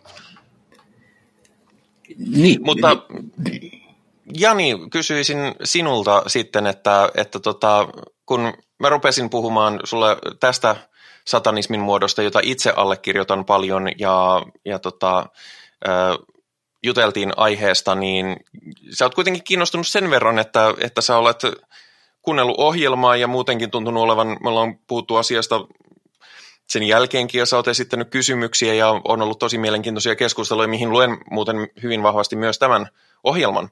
Niin, tota, niin, niin mikä, mikä sitten on niitä asioita, mitkä on saanut sut kuitenkin, vaikka et nyt allekirjoita satanismia, etkä välttämättä ole, eikä siis ole mikään tarkoituskaan, että susta tulee joskus satanisti, mutta et tällä hetkellä ainakaan identifioi itseäsi satanismiksi, mikä sitten taas on niitä asioita, jotka se on kuitenkin vedonnut sen verran, että sä oot pysynyt asiasta niinkin kiinnostuneena, että tulet jopa, tulet jopa tonne, tulet jopa tällaisen ohjelmaan?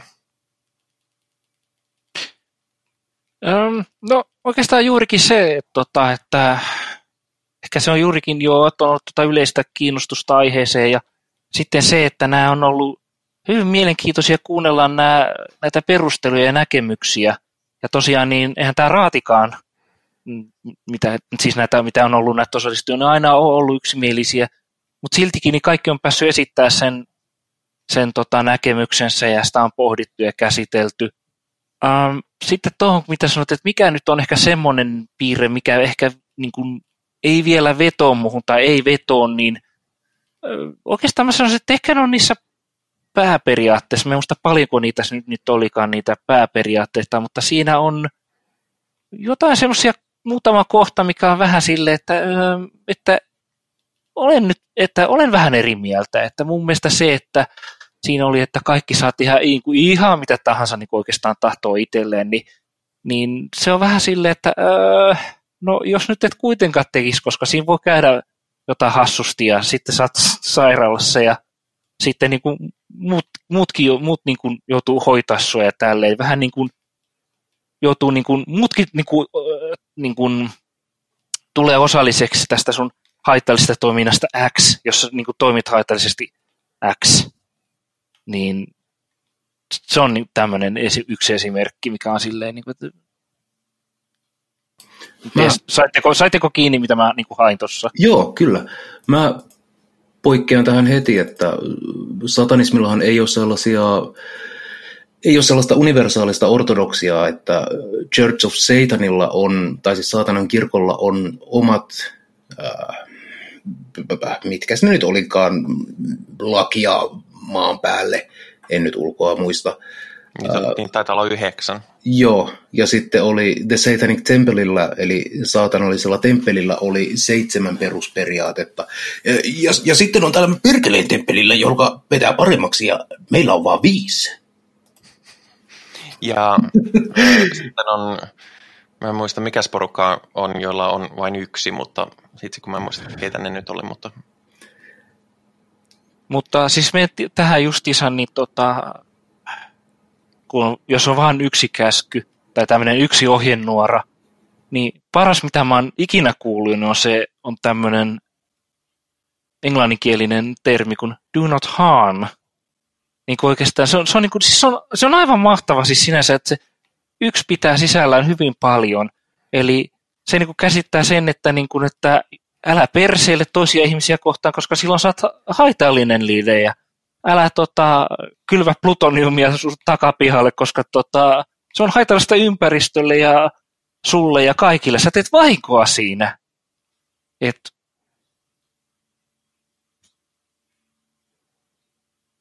Mm, mä saan tuosta kyllä kiinni. Itse, siis tosiaan nämä, itse allekirjoitan aika vahvasti nämä Satanic Templein ö, seitsemän periaatetta ja ö, se kun mä luin ne ja tajusin, että hei, minä, minä noudatan näitä kaikkia jo nyt, niin, niin sai mut, mulla oli tosiaan se, että en kääntynyt satanistiksi tai, tai niin kuin ryhtynyt sataniksi, vaan, satanistiksi, vaan totesin, että hei, minähän olen ollut aina satanisti ja en ole vaan tiennyt sitä termistöä, mm, niin mm, lähinnä toimista sä, sä otit tämän, että jokaisen keho on heidän oman päätösvaltansa alainen, niin sen taustathan on pitkälti amerikkalaisesta anti-abortti, anti masturbaatio, anti, niin kuin kaikenlaisesta sellaisesta, mikä, mikä, niin kuin, mikä rajoittaa omaa määräämiskykyään, ja siellä erityisesti se liittyy aborttioikeuteen, mitä, mitä sikäläiset kristillispohjaiset uskonnot erityisesti vastustaa jopa niin kuin siihen asti, että, että ehkäisykin on kiellettyä, mikä vaikka se nyt olisi paras, paras tapa ehkäistä aborttia.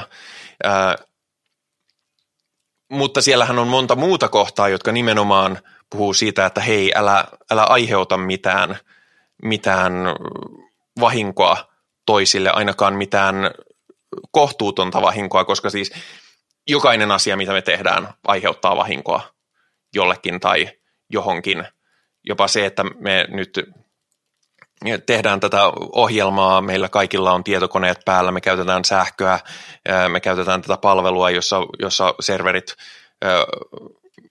huutaa kuumana ja, ja kovalevytilaa menee ja muuta, sehän aiheuttaa kaikki, se aiheuttaa vahinkoa ympäristölle ja, ja monille monille sellaisille. Myöskin uskon, oikean käden uskonnollinen henkilö voisi katsoa, että me aiheutetaan vahinkoa tällä hetkellä sen takia, koska me puhutaan saatanasta.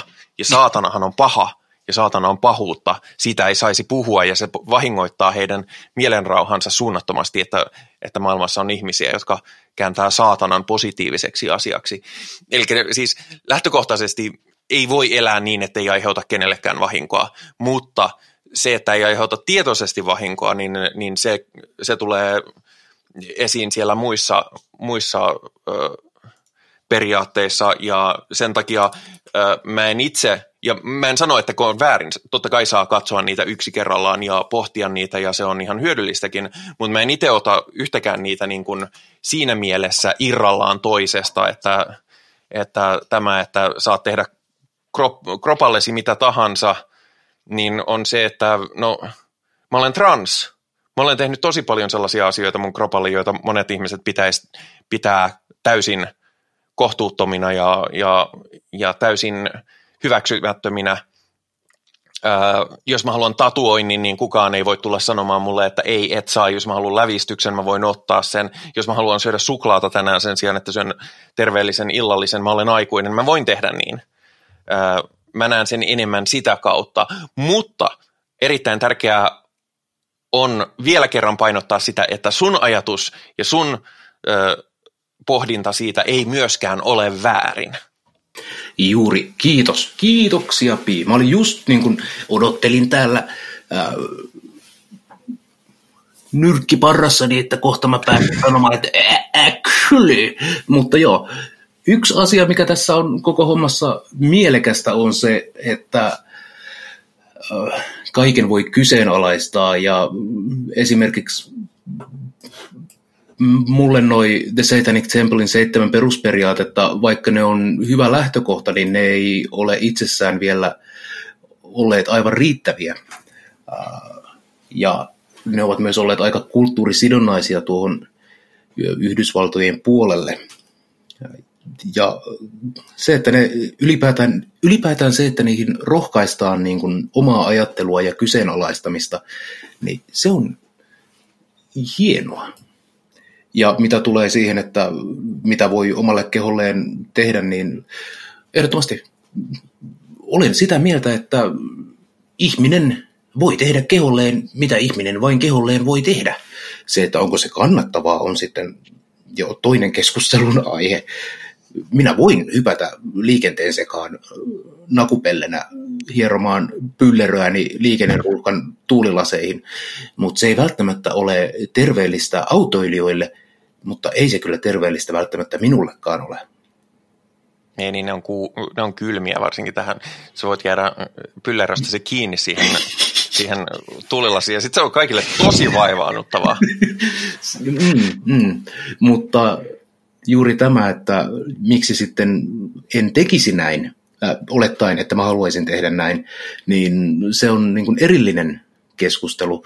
Mun mielestä on tärkeää, että äh, ensin tiedostetaan se, että ihmisellä on vapaus elää tavallaan tahdonsa mukaista elämää ja tehdä asioita ilman, että sitä niin kuin auktoriteetin puolesta sanotaan, mitä saat ja mitä et saa tehdä. Ähm, koska näyttäisi olevan luonnollinen äh, kuin fysiikan laki, että mikäli meillä on vapaata tahtoa, äh, niin me olemme vapaita käyttämään vapaata tahtoamme.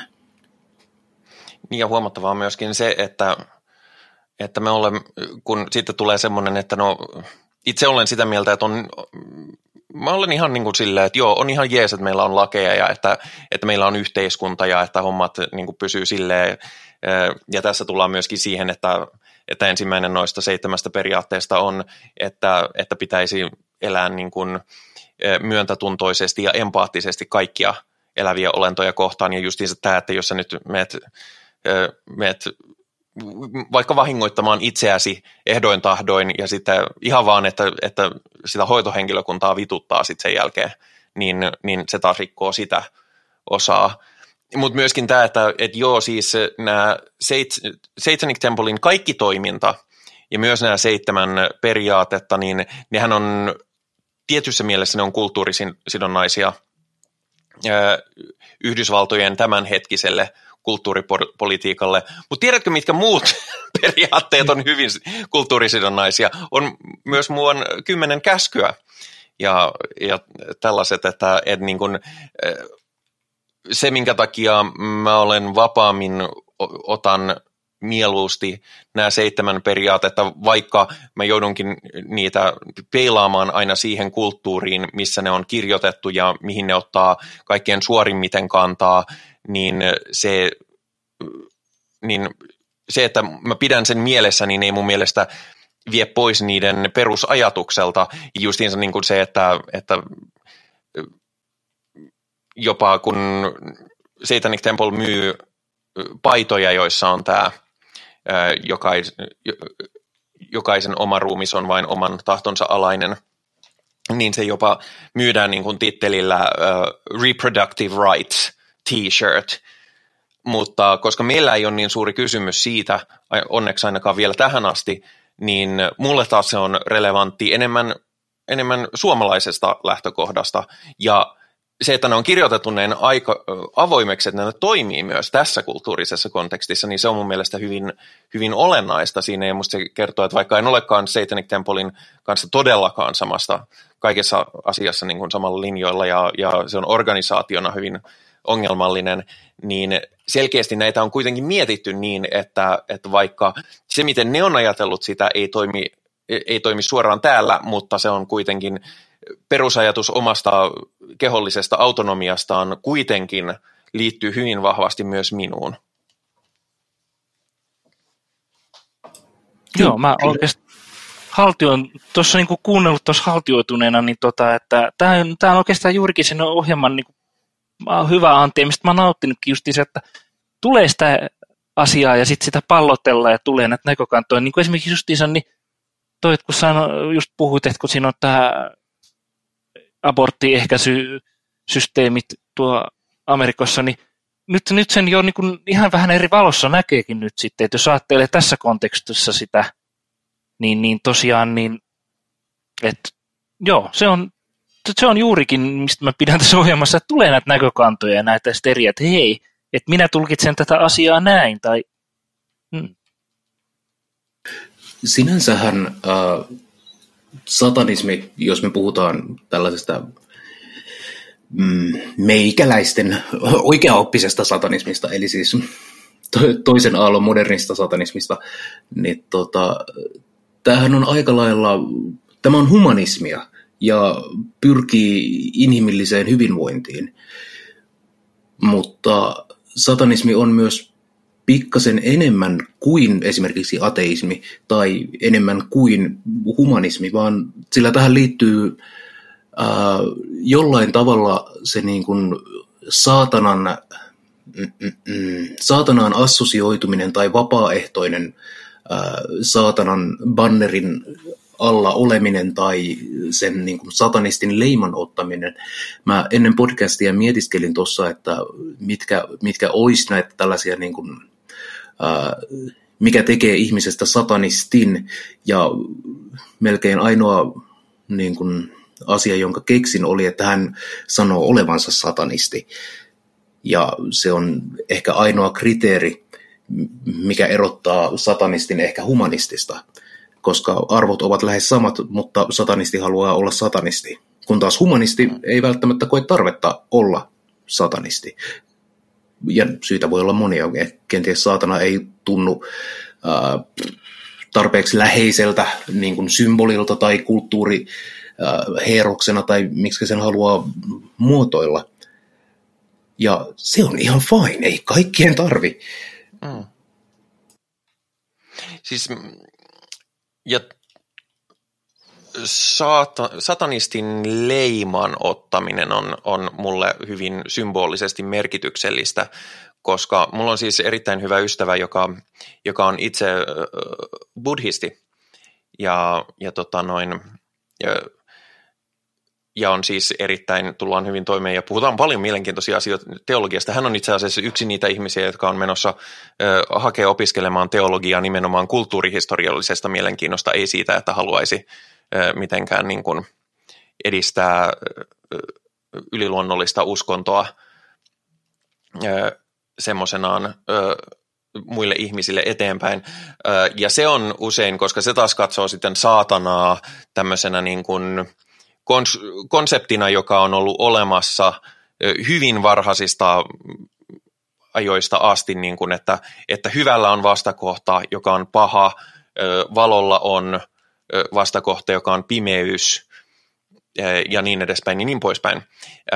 Ja se on silleen, että, että koska se näkee saatanan jatkumona näistä samoista voimista, mitkä lähtee, lähtee niin tuhansien ja tuhansien ja tuhansien vuosien takaa kauan ennen kristinuskoa, niin se on silleen, että, että hän, hän, se ei vaan niin kuin oikein ymmärrä, että miksi haluaisi olla satanisti, kun, kun se tiet, tuntee mut sen verran hyvin, että se tietää, että emme halua pahaa kenellekään, enkä halua tuhoa, enkä halua, halua tota, ö, kärsimystä päinvastoin.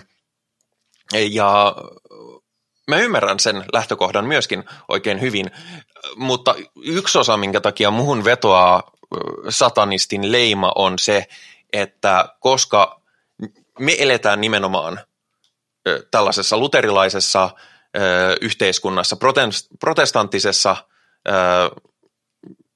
tiettyjen arvojen päälle rakennetussa ja ennen kaikkea tietynlaisten tekopyhien vaatimusten muovaamassa maailmassa. Ja siihen kuuluu se, että saatana on paha ja että satanisti on jotenkin pelottava ja sitä pitää hyljeksiä. Mutta mä olen jo kauhean montaa asiaa, mitä oikean käden uskon, uskonnon edustajat paheksuu ja hyljeksi ja jota ne pitää saatanallisena ja jota, jonka takia minä olen jo menossa helvettiin. Yksi niistä on, ja monet niistä on asioita, joihin mä voin vaikuttaa, niin yksi iso niistä on se, että olen transsukupuolinen ja, ja homoseksuaali ja, kaikkea tällaista, e, niin, niin tota, mä oon, mä oon ollut jo siis, kun mua vahvasti koulukiusattiin koulussa, niin mä olin aina silleen, tai teitä vituttaa se, että mä oon tällainen – vaikka niin kuin mä en ole tehnyt, se ei vahingoita teitä mitenkään ja mä en, mä en tee mitään, mikä vahingoittaisi teidän oikeutta olla juuri niin kuin olette muuta kuin, että jostain syystä teitä vituttaa se, että mä olen olemassa, niin jumalisten minä sitten olen tämmöinen vielä kahta enemmän. Ja, ja mä näen myöskin satanismin sen takia hyvin houkuttelevana, koska se on, se on osa tätä samaa jatkumoa. Koska kristityt pitää mua jo nyt – vääränä ja paheksuttavana ja, ja suorastaan saatanallisena, niin on silleen, että no, mutta sitten mä oon satanisti. Mm, niin, että lähdetään sitten niin koko rahan edestä aiheut niin. keikuttaa sitä venettä ja silleen niin kuin sitten, että, että... Mikä tietysti ei, ei tarkoita sitä, että, että se olisi syy, miksi olen satanisti, koska kyllä niitä vituttaisi vielä enemmän, jos mä olisin muslimi. Ja, mutta mä pidän ö, islaminuskoa yhtä typeränä ja naurettavana kuin kristinuskoakin tai muita oikean käden organisaatio-uskontoja, niin, niin tota noin, en, mä oli, en mä ole satanisti vain sen takia, että se vituttaa jotakuta, mutta se on, se on tosi kiva bonus. Toi on, tohon mä kyllä samaistun, että eihän tässä nyt tarkoitus ole ää, kenellekään mielipahaa aiheuttaa, mutta jos, jos joku natsi sieltä nyt vaikka saa naaman mutrulle väännettyä siksi, että äh, täällä heilataan saatanaa ja puolustetaan ihmisoikeuksia, niin en minä sitä nyt miinukseksikaan laske. Nimenomaan. Mutta mites Jani, ähm, kun tästä puhutaan nyt niin kun, äh, siitä, että miten suhtaudutaan paholaiseen, niin miten sä suhtaudut paholaiseen tai tällaiseen niin kun Onko se sulle ää, satuhahmo tai minkälainen symboli se sitten olisikaan? Mm. Oikeastaan siinä on tässä, tässä, tässä minkälainen, miten paholainen on niin kuin minulle äm, niin kuin konseptina niin kuin esiintynyt tai tälleen näin, niin että siinä on juurikin tämä on tämä raamatullinen, että on se hyvä ja niin on sitten tämä Jumala, saatana, tämä asetelma ja sitten myös just kanssa kuullut tätä, että on, niin kuin tämä, niin kuin, että on se valo ja sitten on se pimeys, se vastavoima. Mutta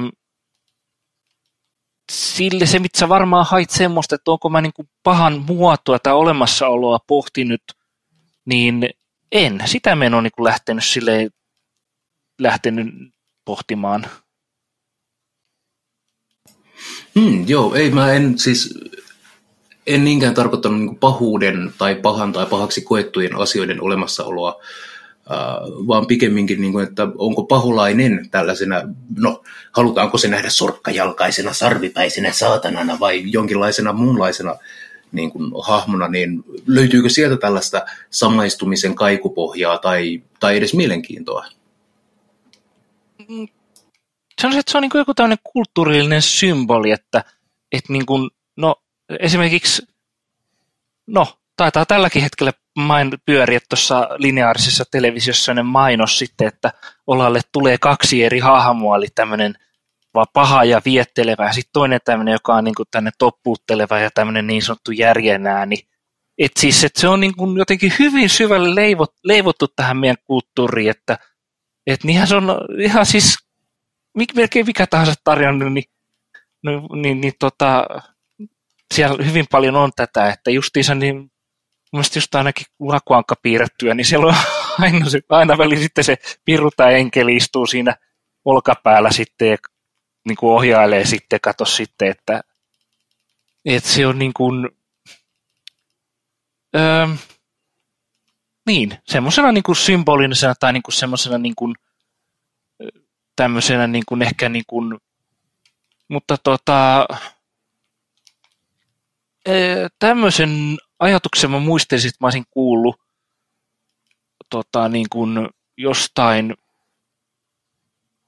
no taisi olla joku amerikkaisesta sarja, että, että siis että nämä vampyyrit ja paholaisjutut ja nämä tämmöiset, niin olisi niin oikeastaan siitä syntynyt, kun ihminen ei ole niin kuin pystynyt käsittelemään, että jotkut voi oikeasti olla ihan hirvetä pipipäitä ja nauttia siitä, että ne satuttaa ja tappaa toisia ihmisiä. Se on jotenkin ollut niin niin laatikon ulkopuolinen konsepti, että ei ole mahdollista, että se on ollut, se on ollut joku, nyt joku vampyyri tai sitä, tai, eikö, eikö tai, se, se, tai, tai joo, ja no, eikö, niin. eikö, sitten on justiinsa näitä,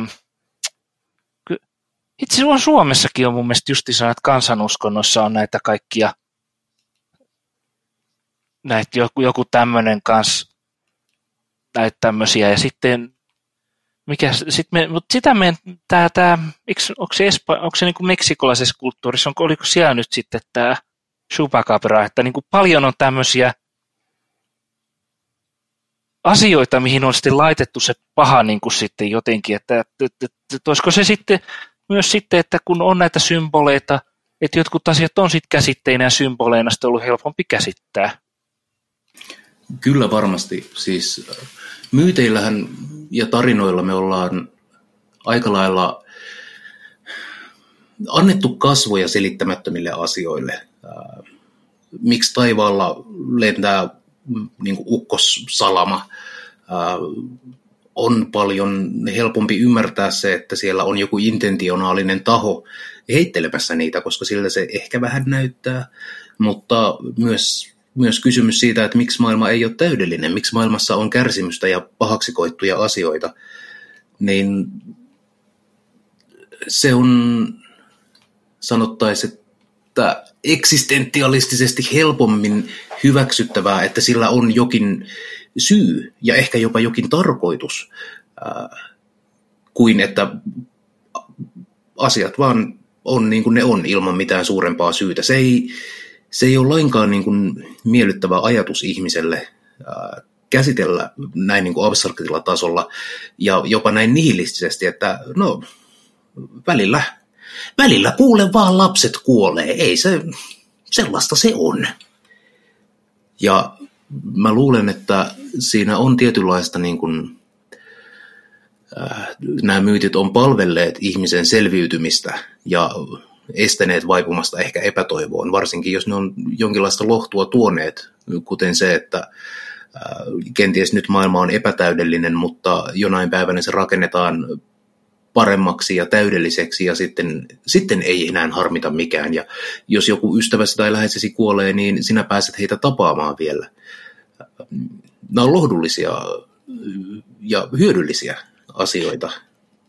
Joo, ja justikin, juurikin se, että niissä on ollut näitä tämmöisiä jotain moraalisia opetuksia tai näin. Niin muistan vaan, että mä niin, me en muista enää mistä kirjasta sä luit sitä, mutta mä olin niin, ihan kuuntelin ihan tota, niin kuin silmät ymmyrkäisenä siihen, kuuntelin sitä tarinaa, kun oli sitten, ota Kalle ryyppy, ja sen jälkeen isäni ei enää viinaa juonut. Niin, siis, niin kuin, siis just, että se oli niin kuin, siis tarinana hyvä, ja sitten tosiaan täytyy sanoa, että sulla on niin kuin se niin kuin, Tonikin on mukaan sanonut, että on semmoinen hyvin vetoava ääni, että voisi melkein vaan niin kuin kuunnella sitä ääntä ilman, että, niin kuin, että ihan että se voisi olla vaikka justiinsa se Mäntsälän kunnan tota, joku selvityskin vaan. Että. Mä kyllä tunnustan, että vaimoni, joka joutuu meistä ehkä eniten ääntäni kuuntelemaan, välillä toivoo, että myös olisin, opettelisin hiljaa olemisen.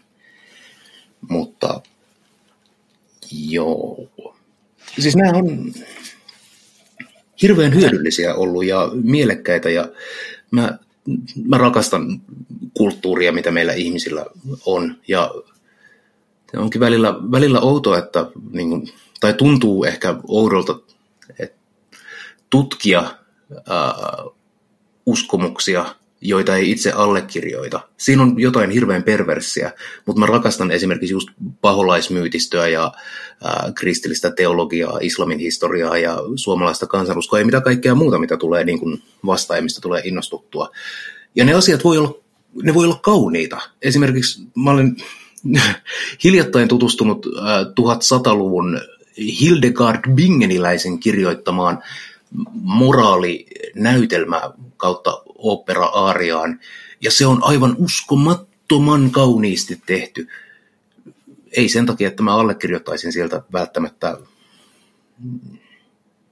paljon mitään, mutta se, että meillä ihmisillä on kyky myös arvostaa asioita, jotka eivät ole, mm, joiden totuuspohjaa ei allekirjoiteta. Kyllä. Mm, joo, ähm. mä saan tuosta kiinni, että ainakin niin musiikissa niin mä hu- huomaan semmoisen, että mä niin kuin, että, että joo, tämä ei ole niin kuin siis mun tyyppistä musiikkia, mutta että tämä henkilö, joka nyt sitten laulaa tai tekee nyt, että ei, tämä, tämä osaa sen, että täällä on kyllä taito, mutta tämä ei ole vaan se mun juttu.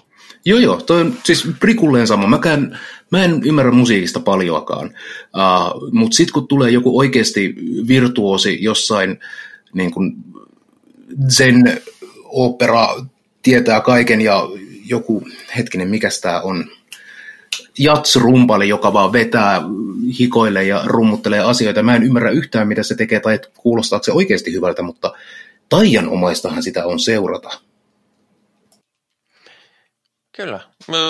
Nämä on ollut hirveän mielenkiintoinen keskustelu. Me aletaan, meidän aika alkaa olla lopussa, mutta ennen kuin mennään loppurutiineihin ja sellaisiin, niin, niin kääntäisin fokuksen hieman, koska me ollaan kysytty kauheasti kysymyksiä Janilta, mikä on ollut tosi mielenkiintoinen ja arvokas ponnahduslauta kaikenlaisille keskustelulle, niin loppuun haluaisin kysyä, että onko Janilla jotain, mitä haluaisi kysyä meiltä? Hmm. Ei tarvi olla siis. Oikeastaan, mutta... oikeastaan mä oon vähän niin kuin tässä, tässä samalla koko ajan vähän kysellytkin, hmm. mutta tuota, sille kyllä, siis että nämä on mun mielestä ihan fiksuja asioita ja näin, niin silleen mä sanoisin, että olisi sinänsä hyvä, että näissä olisi ehkä enemmänkin sitten, että tai siis sinänsä siis tarkoitan nyt esimerkiksi sitä, että esimerkiksi jos niin kuin joskus jossain, kun on koulussa jotain teemapäiviä tai näin, niin, niin miksi siellä voisi olla niin kuin tällaistakin tota näkökantaa sitten, että, että, että juurikin tämä, että, että kuin tämä tämän näköinen satanismi, niin, mitä tässä ohjelmassa käsitellään näin, niin se on aika lailla niin kuin piilossa. Et, ja sitten tosiaan se satanismi, mitä niin kuin, niin kuin ehkä niin kuin, mihin mä oon törmännyt ja näkyy helpommin, niin on sitten just joku ehkä tämä niin kuin, joku niin kuin huumori- ja vitsi muodo, jo, tyyppiset jutut, tai sitten juurikin tämä nämä negatiiviset piirteet, justiinsa nämä kissojen kehittämiset padassa ja näin, että et, et, tota, toivoisi silleen, niin kuin, että enkä mä nyt tarkoita sitä, että no niin, nyt tämä viesti viedään kaikille ja kaikkien pitää nyt tätä kuulla, mutta silleen, niin kuin, että, että, että he, mun mielestä hyviä asioita ja nyt silleen, että toivoisi, että enemmänkin ihmiset kuulisi, mutta ja tietäisi sitten. Niin, mä en usko, että maailma on ihan äkkiä valmis kuulemaan satanismista, koska se on niin syvälle sisään rakennettu se, ö, ne negatiiviset assosiaatiot, jotka tulee ihan niin kuin, kirkosta ja, ja tarinoista ja muista. Ja siis itse kyllä näen, että, että että se on myös yksi niitä asioita, mitkä, mitkä hyväksyn silloin, kun otan termin satanismi, koska mä, mä ymmärrän sen kulttuurihistoriallisen taakan, mikä siellä takana on. Jo, eli jos mä puhuisin asiasta niin kuin Ja niin kuin on puhunutkin ja varmaan jatkossakin tuun puhumaan, niin mä peilaan sitä ene, enemmän niin kuin sellaiseen yleisateismiin kuin nimenomaan satanismiin, ellei sitten erikseen olla tilanteessa, missä viedään sitä, sitä eteenpäin. Että toisaalta sittenhän me ollaan tosi positiivisessa asemassa sen, sen puolesta, että meidän, vaikka meillä on uskonnon tunnit koulussa ja muuta, niin pääasiassahan se, mitä me opitaan koulussa, niin perustuu tieteeseen ja meidän tieteelliseen ymmärtämykseen ja meillä jopa opetetaan hieman tieteellisestä metodista ja, ja tällaisesta. Et siinä mielessä ö, loppujen lopuksi me ollaan aika hyvässä jamassa, koska monessa, monessa, tota, monessa maailmankolkassa ei ole ollenkaan näin. Mm, aivan, että siis tämä on, Suomessa mä näkisin, että tämä evoluutio on hyvin tämmöinen maanläheinen sitten ja uskonopetus niin kuin koulussa. Että te, jossain... kaikki muu opetus.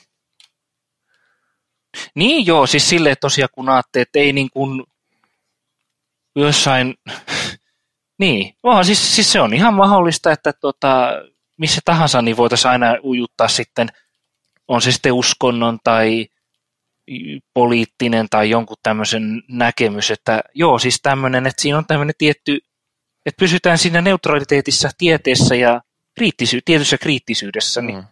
Ja, se, ja se, siinähän on nyt nähty, että perussuomalaisetkin on valittanut, että, että tota noin, koulut on perussuomalaisvastaisia, koska siellä puhutaan faktoista. Kehdataan puhua fasismin piirteistä. Ette te perussuomalaisia vastaan saa näin. He, mm-hmm. tuota, niin, Tuliko tai... tunnustettua jotain enemmän kuin tuli tarkoitus? No, no perussuomalaiset tekee sitä niin koko ajan, niin. että se on jo huono vitsi, että, että tyypit voi oikeasti olla niin tiedostamattomia siitä, mitä ne oikeasti sanoo. Mutta, mutta siis maailmahan on täynnä valtioita ja alueita, jossa, jossa yleissivistys, yleissivistyksellinen opetus tai se, minkä pitäisi olla yleissivistyksellistä, onkin ideologista.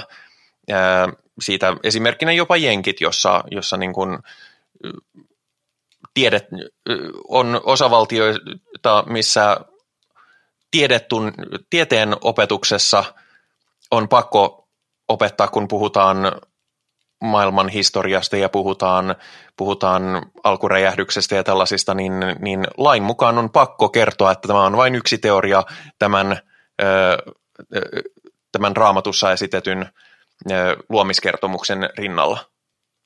Ja teoriasana on juurikin hyvin eri, tuossa kun puhutaan tieteellisessä terminä teoria, niin se, se nyt ei ole vaan semmoinen musta tuntuu, vaan että, että öö, tieteessä on, niin kuin, on lakeja ja teoriat. Esimerkiksi niin tämmöinen asia kuin gravitaatio, niin sehän on vain teoria. Mm. Gravitaatioon ei ole pakko uskoa, kun sehän on vain teoria. Ja suhteellisuus on teoria, mutta kum, kum, kummasti hyvin nämä tietokoneetkin on tämän, tai tietokoneet on tämänkin äänityksen ajan toiminut. On, ja työpaikalla ei muuten yhtään kelpaa, jos sanoo, että aika on vain suhteellista. Se on totta. Sieltä tulee nimittäin sanomista. Mutta tämä on hyvä kohta päättää tämä, tämä ohjelma. Ensinnäkin iso kiitos Janille. Oli, olipa hienoa, kun olit mukana ja, ja saatiinpa, olen, olen oikein tyytyväinen käymäämme keskusteluun. Tämä oli yksi mielenkiintoisimpia podcasteja, mitä ollaan vähän aikaa tehty. Ja toivottavasti se on sitä myöskin kuuntelijoille, eikä se ollut vaan tätä, tässä me, me kolme puhutaan puhutaan niin kuin lämpimiksemme, vaan, vaan toivottavasti tästä sai myös ö, paljon irti. Joten kiitokset Jani. Mm, kiitos, kiitos. Ja joo, tosiaan myös, myöskin joo, muillekin panelisteille kiitos että hyvistä keskusteluista. Seuraavaksi toki kiitän Henriä. Voi, kiitoksia Pi. Oli ilo olla jälleen tälläkin viikolla mukana. Ja minä nyt sen verran rohkaistun sanomaan, että Perkeleen temppelin perusperiaatteet löytyvät muun muassa perkeleentemppeli.comista. Meillä on myös Discord-palvelu, jonne voi tulla esittämään kysymyksiä. Jos ne esittää nätisti, niin niihin saa myös nätin vastauksen. Mutta Itse asiassa, jos minä haluaisin... Ai, anteeksi. Anteeksi. No, minä haluaisin kiittää sinua, Pi, No kiitos. Kiitoksia. Ja siis Perkeleen temppelin Discord-serverille näppärästi pääsee, kun liitytte sunnuntai-satanistin Discord-serverille, nimittäin se on Perkeleen temppelin serverin alaisuudessa ihan, ihan käytännön syistä, vaikka olemmekin riippumaton satanistinen podcast.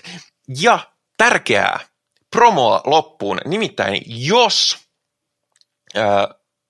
tämä keskustelu oli itsellesi mieluinen ja jos sinulla on herännyt kysymyksiä, niin meillä on vartavasten tulossa kysymysvastausjakso tässä lähiaikoina, joten lähettäkää kysymyksiä, mitä teille on noussut satanismista, meidän suhtautumisestamme satanismiin tai vaikka ihan podcastista itsestään, niin lähettäkää kysymyksiä ja me vastaamme, emme kaikkiin, mutta välttämättä valitaan, että mihin halutaan vastata ja mihin ei, mutta periaatteessa vastataan ja puhutaan näistä asioista vielä eteenpäin, tai vielä tästä eteenpäinkin, ja sen voi tehdä muun muassa mainitulla Discord-palvelimella, siihen löytää linkit ohjelmamerkinnöistä kaikkialta, ja myöskin jos etsii Perkeleen temppeliä, niin sitä kautta löytää Perkeleen temppelin Discordin.